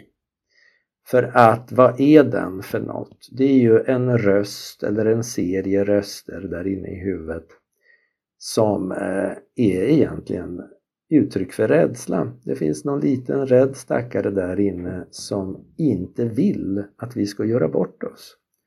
Som inte vill att vi ska ställa till det för oss och som inte vill att vi ska bli utslängda ur gruppen. Och nu är det så att den där rädda stackaren den har ju fått för sig då att om, om jag tar i på skarpen här med en skarp ton så kanske jag kommer att eh, få min eh, min, eh, vad ska vi kalla det för, ägare att eh, skärpa till sig och bete sig bättre. Men det brukar ju inte bli så alls va, utan man blir ju bara skärrad. Så man kan ju bemöta den där inre rösten som sagt med empati. Så ja, jag ser dig, jag förstår att du är upprörd just nu, du är rädd. Men vet du vad? Jag finns här. Jag, jag är den vuxna i rummet. Jag kommer att ta hand om både dig och mig på ett bra sätt. Så du behöver inte ta i på skarpen. Jag förstår att du är rädd, men vet du vad? Jag finns här för dig. Så om man kan tala stöttande till sig själv på det sättet så eh, är ju det mycket mer konstruktivt än om man kritiserar sig själv hårt. Och det här med att kunna prata med sin inre kritiker som om det vore en, en tredje part det hjälper ju också med det vi var inne på tidigare, diffusion. Så man får ett litet en liten distans till den där rösten. Som om man är distanslös till den så kan den ju bli väldigt kännbar, eller hur? Men om man ser det som en liten eh, rädd, skärrad person som är där inne i någon av hjärnans mörka rum och som är livrädd då kanske man kan känna lite medkänsla med den till och med. Va? Så skapa en snällare och mer varm dialog med dig själv. Ja. Och jag gillade din beskrivning i boken i samma kapitel där du då beskrev det som att, att och, och du kanske nämnde det eh, nyss, att ja, men hur viktigt det är att skapa fred med den inre kritiken istället för att försöka ersätta den med en inre beundrare. Eh, ja. Till exempel i form av en affirmation. Mm. Eh, och diffusion, diffusion känns verkligen som att det är ett, ett begrepp som är genomgående för hela boken, tycker jag. Eh, att man då skapar en distans till sina tankar, sina känslor, beteendemönster. Och jag har provat några av dina övningar i boken och jag kan nog uppleva att diffusion, uttalar jag det rätt när jag säger diffusion? Yep. Är en teknik som eh, verkligen kan hjälpa mig att få distans till mig själv. Mm. För, för, för, när jag lyssnar på dig och när du pratar om självkritik och självmedkänsla och det där inre surret som, tiden, som finns i, i huvudet eller i mitt medvetande så kan det vara svårt ibland att få distans till det. För att även om du säger nu att man försöker skapa en, en, en finare, snällare, varmare dialog med mig själv så, så, så, känns det som att det kan vara svårare, svårare praktiskt än teoretiskt att anamma det. Mm. För det känns som att den här radiorösten som du nämner i, i boken på, på olika sätt den, det, är lite, det, det är som ett beteendemönster. Alltså det är något starkt rotat som bara pratar med mig hela tiden och som jag kanske inte alltid är medveten om. Mm. Eh, så finns det någon övning som man kan använda i detta? Eller handlar det bara rent allmänt om att man ska försöka bli snällare mot sig själv och ha med den i sin medvetenhet? Ja, alltså dels det, men eh, ja, det är ju en övningsfråga va? att eh, omformulera vissa påståenden. Fan vad du är värdelös med Ja, jag märker att jag inte är så nöjd med det jag precis har gjort. Till exempel. Men alltså eh, allting är en enda stor övning att eh, på daglig basis lägga märke till vad man tänker. Just nu märker jag att jag tänker det här, just nu märker jag att jag tänker si. Sen för att distansera sig från de här, som du säger, eh, väl ingrodda ältandebanorna som sätts igång, framförallt när vi är själva och inte har så mycket annat som pockar på vår uppmärksamhet. Du förde det här med radio på tal. Det är ju utmärkt för att man kan ju betrakta den inre kritiken eller grubbleriverksamheten i största allmänhet också som en radio eller en podd om man vill då eh, som står på och pladdrar. Och då kan vi också välja att inte gå in, in i någon form av argumentation med den. Okay, så man använder sig av den bilden att nu så är det tydligen så att radio självkritik är igång här eller radio med kanalen Mina misslyckade relationer eller radio Framtiden är omöjlig. Nu är den igång igen. Vill jag lyssna? Ska jag gå in och argumentera med den? Ska jag ringa in till redaktionen och prata? Eller ska jag bara låta den surra? Och så riktar jag min uppmärksamhet till någonting annat. Där har vi en metod som är rätt kraftfull. Va? För att egentligen många av de här ältande teman och det här med självkritik det är ju samma skåpmat som går runt, runt, runt hela tiden egentligen jag, mig och mina tillkortakommanden och framtiden och det är ju inte mycket variation om man tittar på det. Och det här med att gå in och försöka ändra på det, argumentera med sig själv, det är ju egentligen någonting som bara håller liv i det. Eh, så här får man ju se det som självkritik eller grubblande sekvenser, grubblerisekvenser, det är ju lite som en pingpongmatch också. Det vill säga, jag är själv hemma och då så kommer grubblerierna igång. Det är ofta då det händer. Och så kommer en första tanke som säger Usch vad tråkigt allting är. Och så går jag in och svarar. Nej, men så farligt är det inte. Jo, fy vad tråkigt det är. Kommer nästa tanke. Så går jag in där. Nej, men nu ska vi tänka positivt här. Snart är det vår. Det kommer en, en, dålig, en negativ tanke till. Ja, våren ja, då blir det bara regnigt och eländigt. Och så försöker man stoppa in en positiv tanke. Ja, men tänk alla blommor som kommer fram. Och så kommer en negativ tanke. Ja, och så kommer allergierna igång och hösnuvan och så kommer jag att nysa och hålla på. Så när vi ältar grubblar, oavsett vad temat är, nu tog jag någonting helt ur hatten här om våren och, och tråkighet. Men alltså grubbel, eh, eh, slingor, ältande stunder, de består ju då av, precis som i en pingpongmatch eller en tennismatch, av någon som spelar för den jobbiga sidan och några som spelar för den goda sidan. Och ofta är det den negativa sidan som börjar. Det kommer en negativ tanke, pong, och servar sin boll. Och eftersom den är obehaglig så vill jag gärna eliminera den genom att slå den tillbaka. Med en positiv tanke.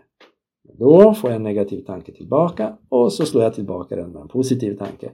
Och det är där kedjan bildas. Som inte tar slut förrän jag tröttnar, jag somnar eller någon kommer och hämtar mig eh, för att vi ska göra något annat och så skingrar jag tankarna. Va? Så en metod för att bryta de där tankespiralerna det är faktiskt att avstå ifrån att svara sig själv. Så om det kommer en tanke, usch vad tråkigt, kan jag säga det till mig själv, okej okay, nu märkte jag att det kom en tanke som säger usch vad tråkigt. Och så kommer en tanke till sen, ja men det är ju tråkigt. Ja, nu märker jag att jag har en tanke som säger ja, det är ju tråkigt.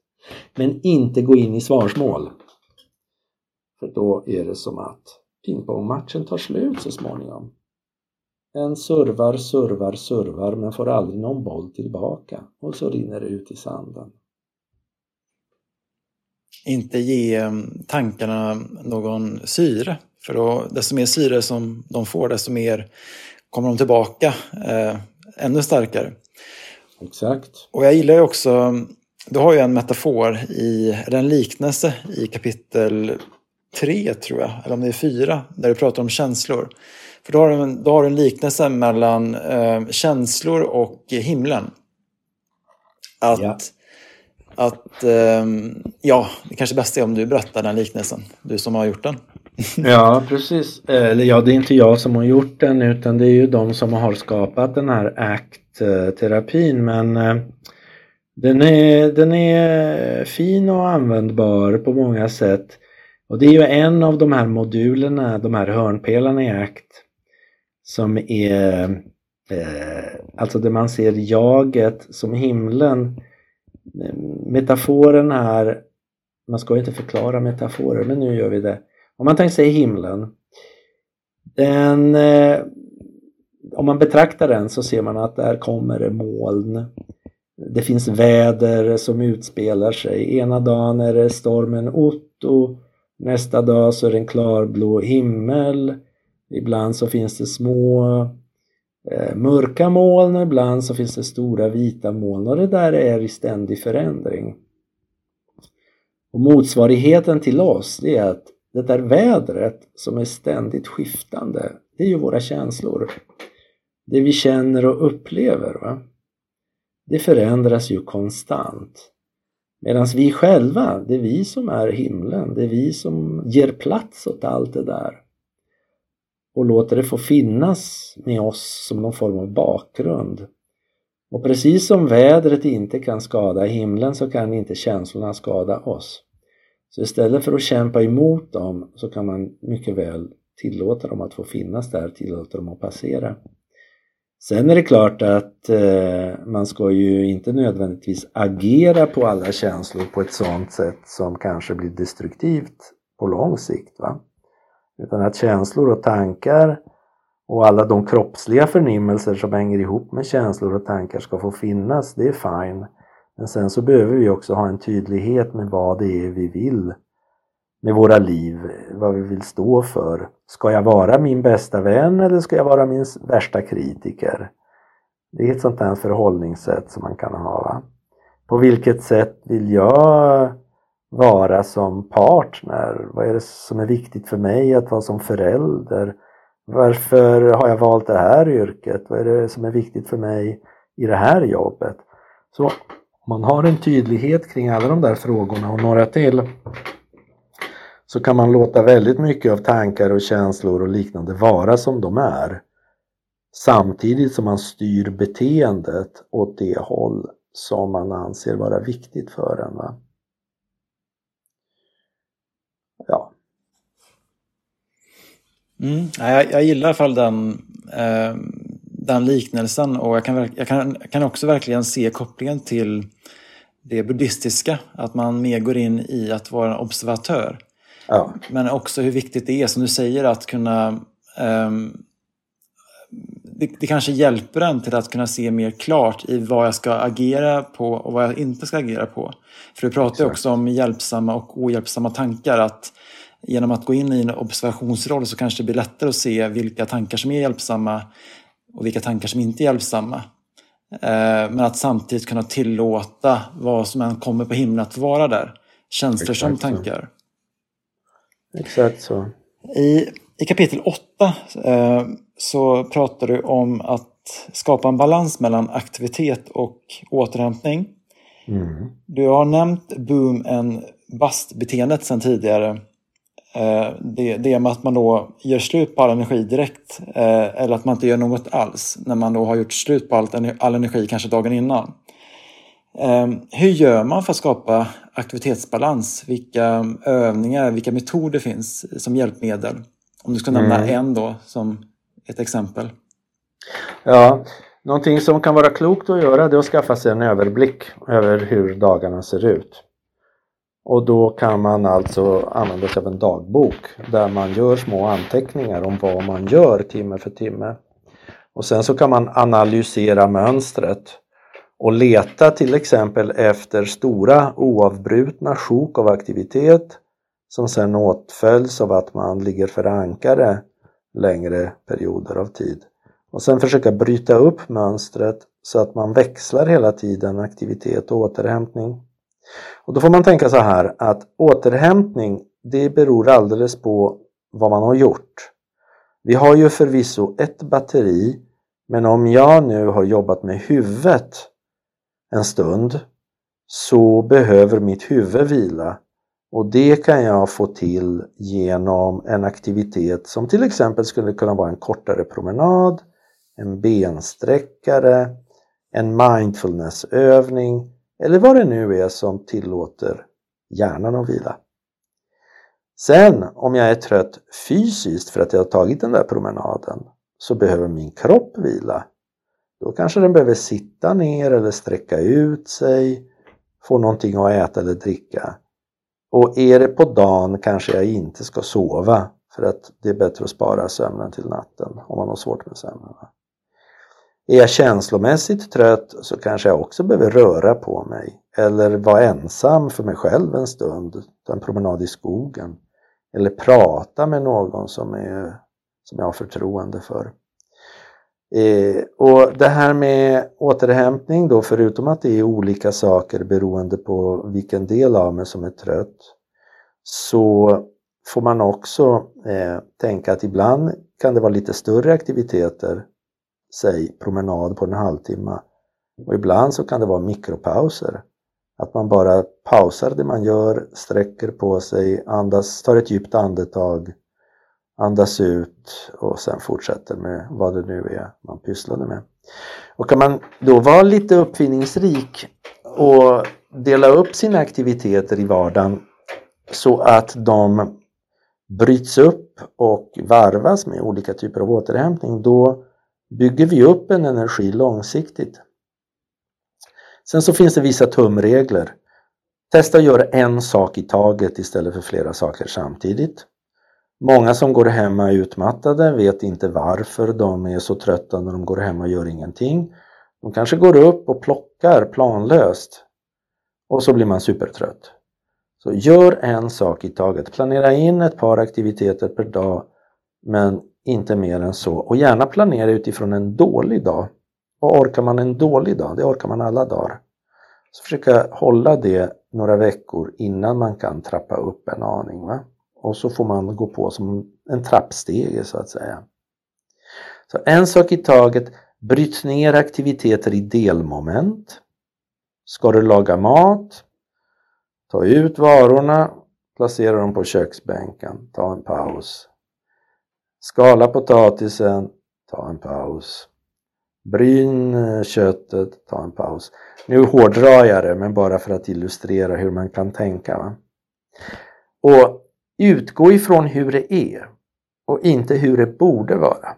Det är många som blir superledsna och tänker så här borde det inte vara att jag nu är tvungen att pausa fem gånger när jag ska laga mat. Förr i tiden kunde jag göra det ena och det andra femrättersmiddagar utan att blinka. Ja, det är smärtsamt men icke desto mindre utgå ifrån hur det faktiskt är och inte hur det borde vara. Många som tränat mycket tänker så här, jag borde ju klara av att springa 10 kilometer. Ja, men du gör ju inte det, så gå en promenad på en kvart istället. Så. Och eh, när vi kan få till en balans mellan aktivitet och återhämtning under dagen så ska man kunna se i sin anteckningsbok, sin eh, dagbok att det blir som ett randigt mönster. Aktivitet, återhämtning, aktivitet, återhämtning, aktivitet, återhämtning. Och som sagt, aktivitet kan vara aktiv återhämtning men också passiv, alltså mera laid back. Och man får hitta doser i aktiviteter. Saker som får en att må bra kan också ta på krafterna. Det här med att träffa människor inte minst. Många tänker så här, ska jag inte träffa mina kompisar? De ger en massa energi men sen så blir jag så trött. Och där är det ofta en doseringsfråga. Hur länge umgås du med kompisarna? Så korta ner och se till att miljön man är i är skonsam. Så att det inte är i en galleria full med folk kanske som man möts. Va? Sen behöver man också tänka, hur gör jag saker? Gör jag dem fort och forcerat? Eller gör de dem långsamt och lugnt? Gör man saker långsammare än vad man brukar så brukar man bli lite lugnare. Och i sociala sammanhang, hur är jag? Blir jag sådär spidad och taggad och ska vara på och så himla rolig och spirituell och ta in allt som sägs? Eller kan jag unna mig att ibland luta mig tillbaka, andas med magen och slappna av? Så det är också en sån här sak som man får eh, utforska och träna på. Va? Tills man hittar sina metoder. Blir man bjuden på fest eller på en middag eller någonting eller överhuvudtaget eh, eller så här. Blir man bjuden på fest eller middag då får man avsätta ordentligt med tid och vila före och vila efter. Så att man inte bokar in en massa saker dagen efter. Bestäm på förhand hur länge du ska vara där. Och hitta gärna, planera gärna in ett sätt att få återhämtning medan du är där. Och då kan det vara så att man behöver gå undan till ett lugnare rum, badrummet eller låna ett sovrum eller vad det nu är för att helt enkelt få andas ut en liten stund. Va? Så det är sådana här knep och knåp man får ta till för att eh, aktivitetsbalansera, energibalansera som det heter. Och det blir ju trial and error tills man hittar sina sätt som funkar. Och det som händer då det är att man märker att den här trenden mot eh, långsamt ökande ork faktiskt förstärks. Och så blir man också mindre rädd för sina symptom. För man märker att okej, okay, trötthet och sånt kan komma om man gör för mycket. Får feeling och speedar upp sig själv och blir eh, en Duracellkanin och håller på. Men bara man backar och, och återhämtar sig och gör en sak i taget etc. etc. så sjunker symptomen undan.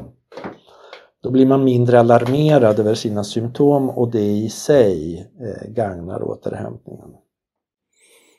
Ja, och, så, och, så, och sen tänker jag också på, precis som att man då ska eh, planera en bra dag som om man har en dålig dag för att inte gå över sina energigränser. Så gäller det också kanske att um, ha med sig det när man har dåliga dagar, att man då kanske inte bara har passiv vila.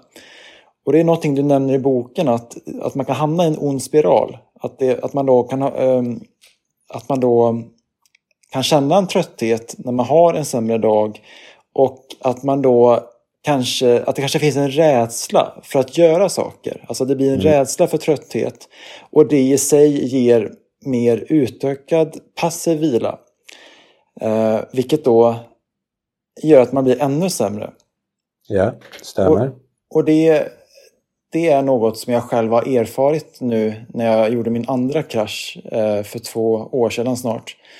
Att jag var så rädd i min återhämtning tillbaka från att ta ut mig, från att göra för mycket så att det blev nästan bara passiv vila. Aha. Och det i sig gjorde att jag blev ännu sämre. Yeah. och sen så var faktiskt lösningen det var att komma igång med träning. Ja. Inte så att jag sprang en mil en timme utan att jag tror jag gick eller sprang långsamt 15 minuter två dagar i veckan. Det var det som jag orkade eller mäktade med i början. Mm. Men utan det så hade jag inte kunnat bryta den spiralen. Finns det någonting som dyker upp i dig eh, kring just det jag, säger, det, det jag sa nu? Ja, förutom att jag instämmer alltså att om man blir rädd för eh, att bli trött och man hanterar det med mycket passiv vila då blir det ju en självuppfyllande profetia. Va? Och sen så sa du att du eh, började löpa väldigt försiktigt eh, två gånger en kvart i veckan. Mm.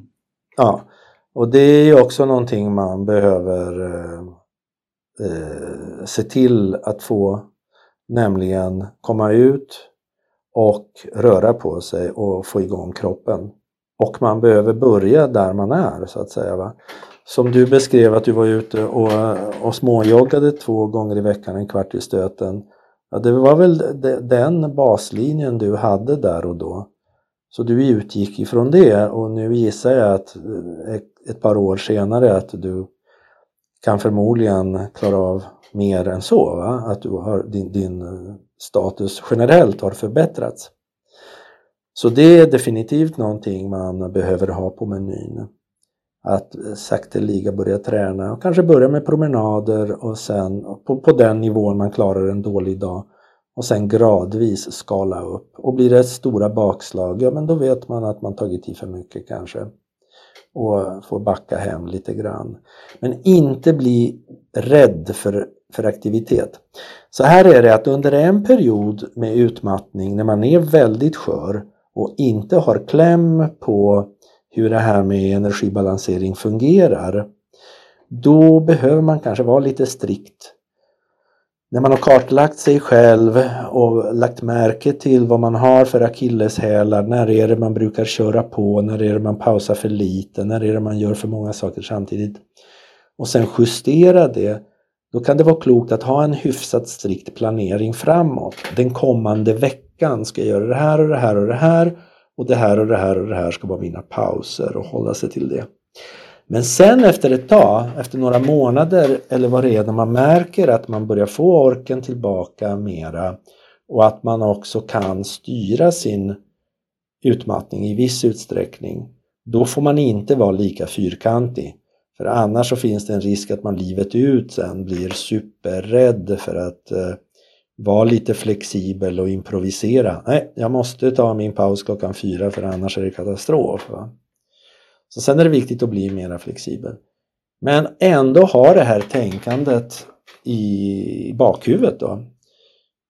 Prioritera återhämtningen, eh, planera in den och få den gjord, vila före, vila efter, randiga dagar, en sak i taget. Och motionen, absolut. Men som du själv var inne på då, inte börja med att springa en mil på en timme utan Sänk ribban ordentligt. Om ribban är för hög då blir man ju definitivt demoraliserad också, eller hur? Så att gör det möjligt. Mm. I eh, kapitel 9 så är eh, rubriken att sätta gränser. Vad finns det att säga kring, kring det kapitlet? Tänker du? Oj, det finns väldigt mycket att säga kring det kapitlet. Eh, och vad det handlar om då, det är ju dels att man behöver sätta gränser mot sig själv. För att många gånger så är man eh, sen barnsbenen ja-sägare och en person som tar ansvar, tar på sig för mycket ut, oombett. Man har en känsla som hänger i luften, man uppfattar att det, det hänger i, en förväntan hänger i luften på något sätt och så tar man på sig saker innan någon ens har bett en. Men sen så behöver man ju också, eh, för att kunna hantera sig själv, kunna säga nej till andra. Va? Och då inte med avsikten som många tror att förvandlas till någon form av fullfjädrad egoist som bara bryr sig om sig själv och låter familjen och arbetsplatsen och resten av världen duka under. Utan man behöver ju kunna sätta gränser för att kunna ta hand om sig själv. Och för att kunna göra det så finns det förstås en mängd tekniker men man behöver ju hitta motivationen också i det här med att, eh, att, att vilja göra det, det är ju för att man behöver helt enkelt ge sig själv den omsorg som är nödvändig för att inte krackelera. Det går inte att vara en bra förälder eller en god vän eller en effektiv medarbetare om man går på knäna. Utan en förutsättning för att vi ska finnas till för andra det är att vi också ger åt oss själva. Eh, det här är lite, eller mycket skräckinjagande för somliga. Rädsla att göra andra besvikna och så vidare och så vidare. Men det är en absolut nödvändighet. Men först behöver man ju verkligen hitta sin motivation. Varför ska jag börja säga nej till vissa saker? För om inte den är på plats, då kan man ju ha hur många tekniker som helst utan att ändå få till det. Men hittar man motivationen alltså, och förstår att det här behöver jag verkligen för att värna mig själv, då blir det ju ganska lätt. Sen när man säger nej till andra så behöver man inte vara otrevlig på något sätt. Va? Det är ju en risk annars om man har varit dålig på att sätta gränser tidigare i livet så sen när man ska säga nej så tar man i från tårna och så kommer det ut väldigt plumpt och aggressivt. Va? Man kan ju många gånger säga det väldigt, väldigt artigt och vänligt. Och tack fina Alexander för att du har bjudit in mig till det här. Och vet du, jag är verkligen så glad och känner mig smickrad. Men vet du, jag behöver verkligen tacka nej för att... Eller jag behöver bara, jag behöver verkligen tacka nej, punkt. Lite så va? Ja, precis. Men, men sen kan man också, tänker jag, och det nämnde du i boken, dela upp det. Så att, för, för ibland så kan jag uppleva att jag har en... Om, om, om jag nu har blivit utmattad, som jag har, och så börjar jag bli bättre och så börjar jag känna en, en längtan av att jag ska vilja börja, börja träffa några gamla vänner igen. Mm. Men då kanske jag har en, en, förväntning av att när vi ses så ska vi ses kanske i tre timmar. Vi ska, det kommer antagligen betyda att vi liksom pratar i ett och det är inga pauser emellan. Och, så att när jag, liksom, när jag gör den här energiinventeringen inför ett sånt möte så tänker jag att nej, men jag, jag har inte råd att träffa en person i tre timmar för att den energin har inte jag. Men där kan vi också bryta upp det lite, eller dela upp det. Så att, ja. och, och du nämnde i boken att eh, jag skulle kunna säga till vännen utifrån tidigare erfarenheter att men vi, vi skulle kunna ses i en timme. Ja. Eh, och sen behöver jag dra därifrån. Ja. Och sen kan det också vara så att man ses i en timme men att efter en, efter en halvtimme så behöver jag gå in på toalett, toaletten om vi är på ett fik. Och, och kanske bara andas och eh, samla lite energi från en mikropaus där. Absolut. Så att eh, jag ska också vilja verkligen pusha människor till att våga göra det som du längtar efter även fast, um, även fast det kan um, även, även, även, om man tror att um, det behöver inte ta så mycket energi som man tror. Det är väl det som jag vill säga. Mm. Och det är sant, för många så är, så är det ju skrämmande att göra det, men man tror att folk ska ta illa upp och så vidare. Va? Men i regel så är ju reaktionen inte alls på det sättet. Folk säger jaha, okej, okay. så det är inget mer med det. Men det är precis som du säger då att eh, man kan eh, verkligen gränsa på olika plan genom att säga jag kan ses en timme där och där och ofta välja då ett lugnt ställe helst. Va? Likadant med semestrar och ledigheter där man många gånger har någon upplevelse av krav och förväntningar att man ska träffa varenda släkting som någonsin funnits etc. Men också våga sätta gränser där. va. Och ja, ibland händer det kanske att man trampar någon på tårna men eh, så är det också i livet. Det gör man även i det vanliga livet. Även fast man, inte är, även fast man inte är utmattad, tänker jag. Yeah. I kapitel 10 så, eh, som heter Bryt, bryt undvikandet så ja, du kom in lite på det förut, eh, att man då också behöver att kanske utmana sig själv när man är på rätt ställe i den här utmattnings återhämtningsfasen eller utmattningsresan. Ja, vad har du att säga om just det kapitlet ehm, när det gäller att bryta undvikandet och vilka situationer kan det vara bra att utmana sig i, i undvikandet? Ja, det finns en mängd med den här klassikern. Det är ju det här med att komma tillbaka till jobbet som för somliga har gått och blivit som en fobi. Va? Det finns ju de som har eh, starka ångestreaktioner bara att tänka på arbetsplatsen och se den fysiska arbetsplatsen.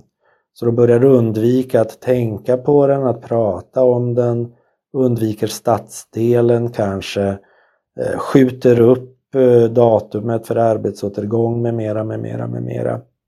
Och ibland är det ju handen på hjärtat på det sättet att det finns arbetsplatser som man egentligen inte ska tillbaka till. Men då får man problemlösa kring det. Va? Kanske att man rehabiliterar sig i formen på den gamla arbetsplatsen för att sedan byta. Men då oavsett så behöver man bryta det här undvikandet genom att i små kalkylerade steg närma sig arbetsplatsen. Då Eh, kanske att man börjar eh, bara med att sitta och prata om den. Det brukar kunna ge ett ordentligt påslag och sen efter ett tag så ebbar den ångesten ut. Och sen i nästa steg så kanske man åker och tittar på arbetsplatsen på håll.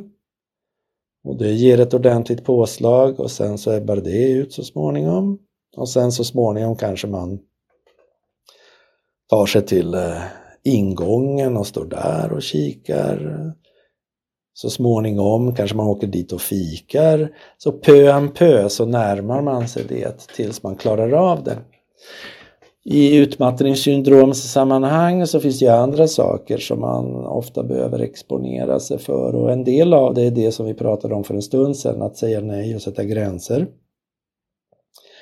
Det kan vara att ta pauser Tro det eller ej, men det är en exponering för många som är uppvuxna med en övertygelse om att då, då är man en dålig människa. Va? Då får man ingenting gjort, då är man en latmask.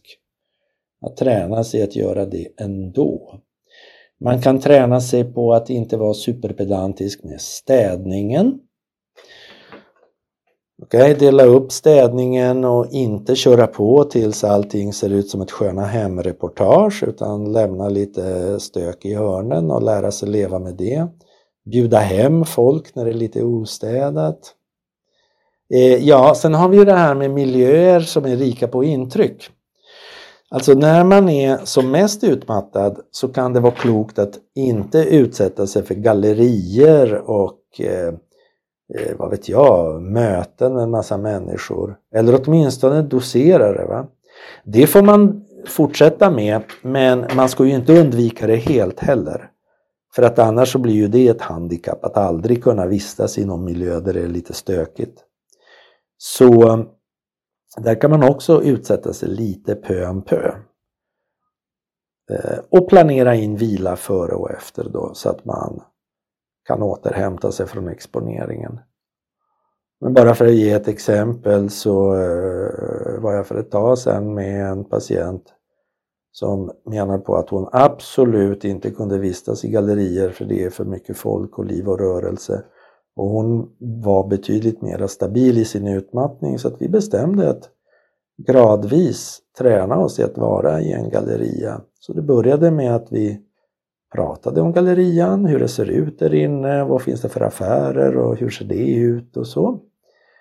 Sen så gick vi och stod utanför. Sen så gick vi in innanför dörrarna, stod där en stund.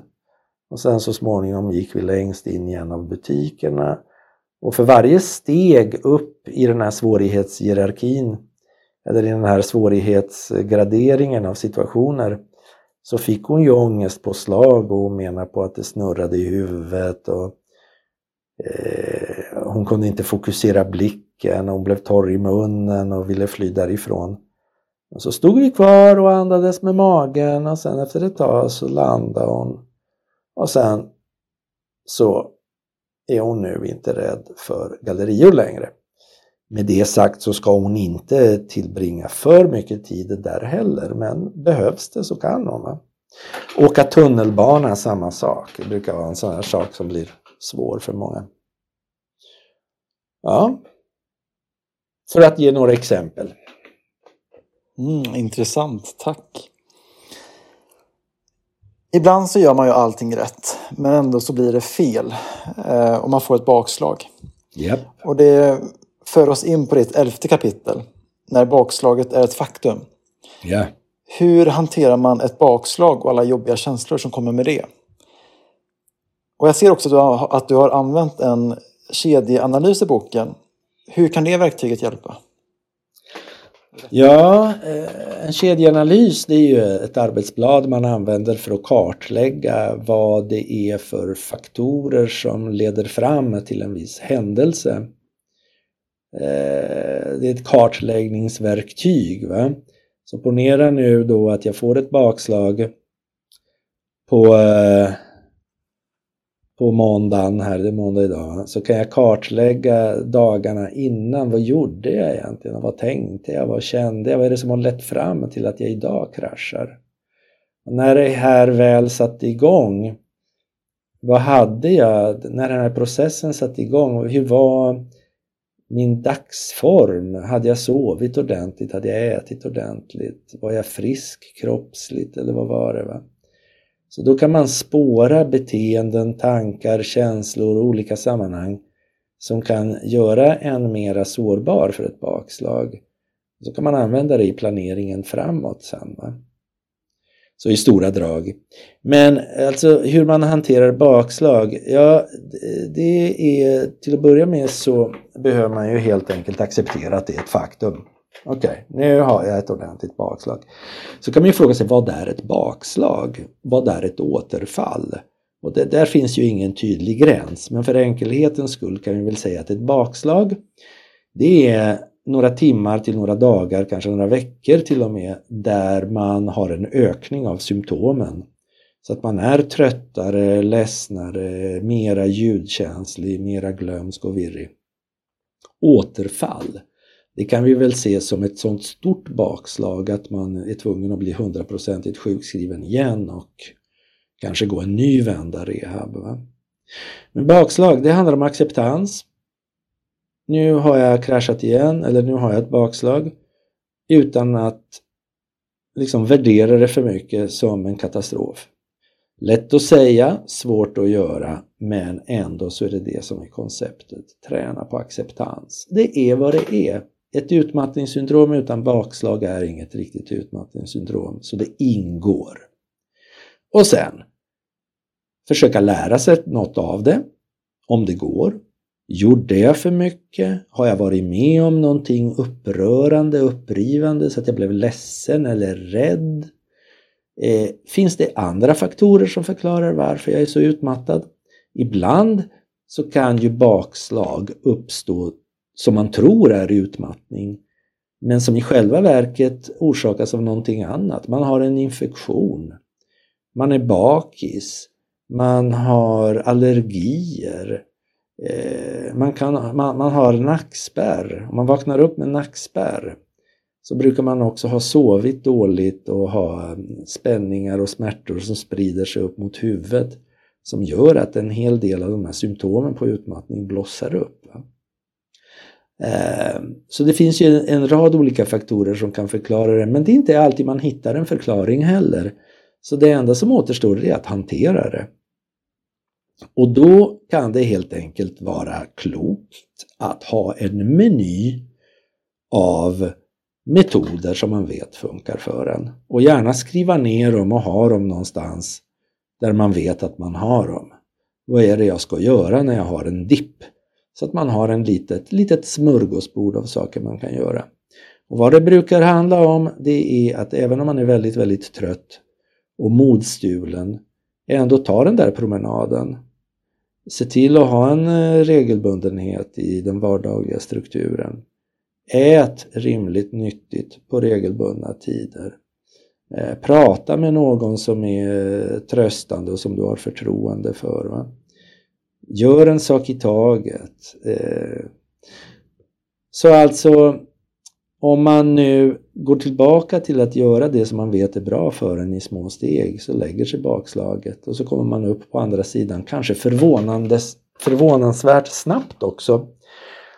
Eh, men börjar man grubbla, börjar man älta och går in i katastroftänk och skuld och skam, då kan det istället dra iväg åt det motsatta hållet så att det blir som en nedåtgående spiral. Så acceptans och göra det man vet funkar. Jag tänkte avrunda vår poddintervju med kapitel 12 som heter Den fortsatta resan. Mm. Eh, med en övning som jag tyckte var väldigt intressant som heter då Möt dig själv som hundraåring. Ja. Skulle du vilja berätta lite om den övningen? Hur, mm. vad, är vad är tanken bakom och hur, hur fungerar den? Ja, det där med att möta sig själv som hundraåring, det är ju en bland flera övningar som finns inom ACT för att få en att tänka till. Eh, och poängen är ju då att du eh, sitter och föreställer dig att du har blivit urbota gammal, du fyller hundra och så kommer ett antal gäster som är då de viktigaste människorna i ditt liv. Och eftersom det här är en fantasi så kan ju alla vara med även om de inte längre lever när du är hundra. Va? Så länge du verkligen tycker att de är de viktigaste människorna i livet. Och bara det att kunna blicka över den här gruppen människor och se vilka är de som verkligen betyder mest för mig kan sätta saker i ett visst perspektiv. Va? Det är ju påfallande sällan som representanter för arbetsgivaren finns med på detta kalas. Mm. Ja. Eh, sen när man har tittat på de här en stund så föreställer man sig den här festen eller middagen eller kalaset, vad det nu är, som pågår till ens ära. Och så föreställer man sig också att den, om det nu finns en som är den allra viktigaste i livet, håller ett litet tal till ens ära där den skapar ögonkontakt och tackaren håller ett kort koncist hyllningstal och tackar den för de fina egenskaperna man har stått för. Tack fina Alexander, för mig har du verkligen betytt jättemycket, nämligen det här och det här och det här. Du har alltid funnits där, du har alltid haft en sån härlig humor. Samtidigt som du varit så duktig på att också visa hur man tar hand om sig själv och för det vill jag tacka dig. Till exempel. Så upprepar man den här proceduren med några av dem som är de viktigaste i livet. Och kanske att man vill stoppa in sig själv där också. Vad vill den yngre versionen av mig tacka den äldre klokare varianten för?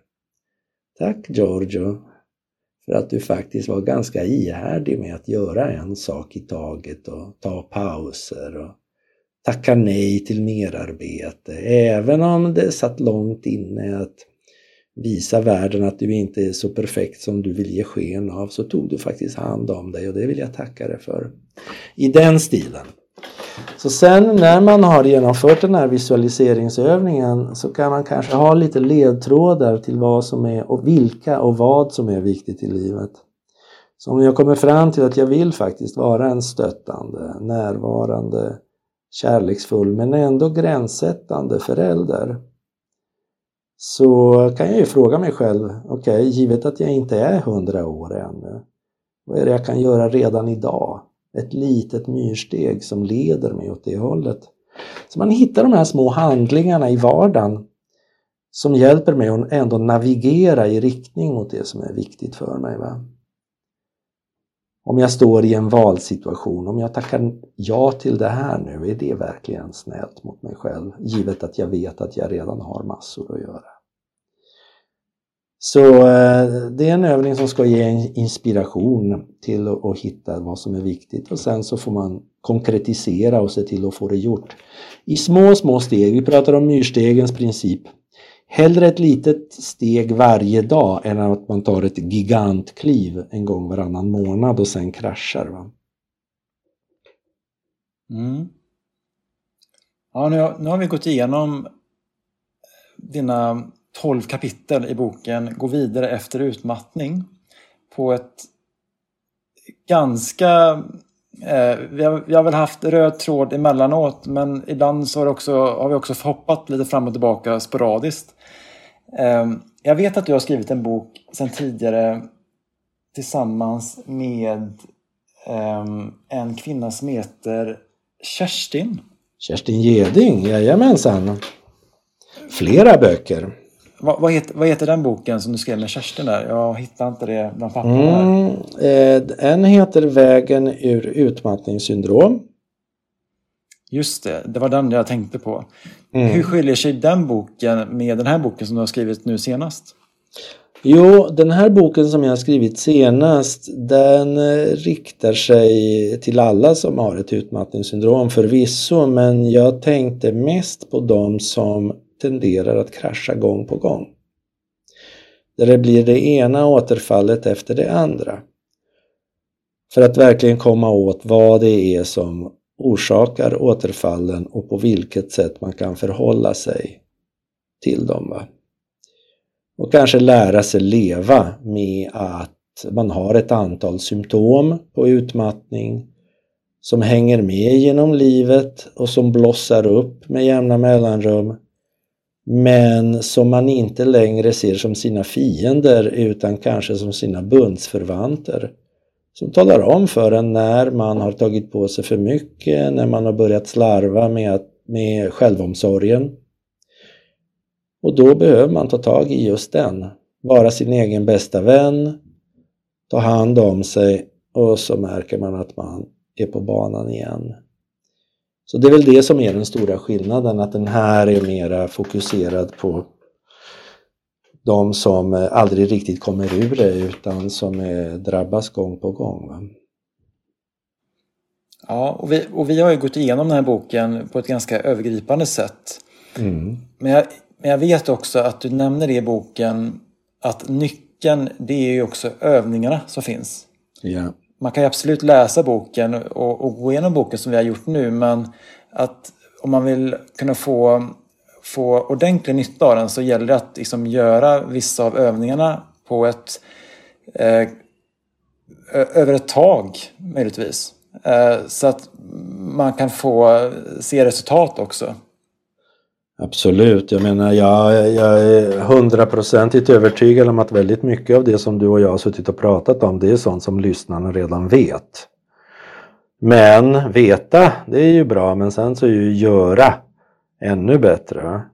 Det är precis som du säger, man behöver göra övningarna, man behöver ju genomföra en ganska så ordentlig beteendeförändring för att man ska kunna gå vidare efter utmattning.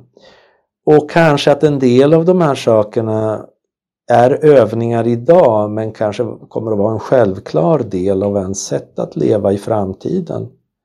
Själv till exempel så har jag ju många gånger om dagen där jag bara spontant stannar upp och riktar blicken inåt och beskriver för mig själv vad jag tänker, vad jag känner och gör något aktivt val i någon fråga. Så att, och jag ser det inte som övningar utan det är någonting jag bara gör. Precis som jag knyter skorna när jag tar på mig dem så tar jag ibland och checkar läget med mig själv. Vad, vad tänker jag? Vad känner jag? Vad, vad rör sig i huvudet? Va? Och jag tror att det är en eh, fin det är en förutsättning för att man ska kunna ta, kunna ta hand om sig oavsett om man har en utmattning eller ej. Om man, om man vill köpa din bok eh, Gå vidare efter utmattning, vart köper man den i så fall? Man köper den i bokhandeln och man kan köpa den via de här nätbokhandlarna eller så, ja det är väl de som har den framförallt. Eh, Bokus, Adlibris. Eh, ja, eller så kan man kanske dra iväg en mail till stressmottagningen, vi säljer den också. Info stressmottagningen.com Tusen tack för eh, vårt samtal Giorgio. Ehm, finns det några ord som du skulle vilja avsluta vår, ehm, vår podd med? Jag vill tacka dig Alexander för förtroendet och eh, alla ni där ute som lyssnar. Jag vill i allra största ödmjukhet tacka för att jag fått följa er en del på den här resan och önskar er verkligen lycka till framöver. Mm, tack. Och eh, tanken var ju att den här del två skulle vara ungefär lika lång som del ett på en timme men eh, ibland så eh, händer livet och det blir inte helt som jag tänkt mig. Men samtidigt så tänker jag att allting är precis som det ska och eh, lägger mig i tilliten. Eh, men då avslutar vi vår första samtalspodd på ganska länge med Giorgio och återigen så vill jag tacka han för all energi som han lagt ner i det här samtalet. Ehm, ja, jag önskar er som lyssnar en fortsatt fin dag. Hej då! Hej hej! Vill du också medverka i Rakt in i väggens podcast? Besök vår hemsida för mer information på www.raktinivaggen.com medverkan. Om du vill tipsa oss om en poddgäst eller om du har en fråga eller synpunkt på det vi gör kan du alltid mejla oss på podcast raktinivaggen.com för att få svar. Tack för att du lyssnar.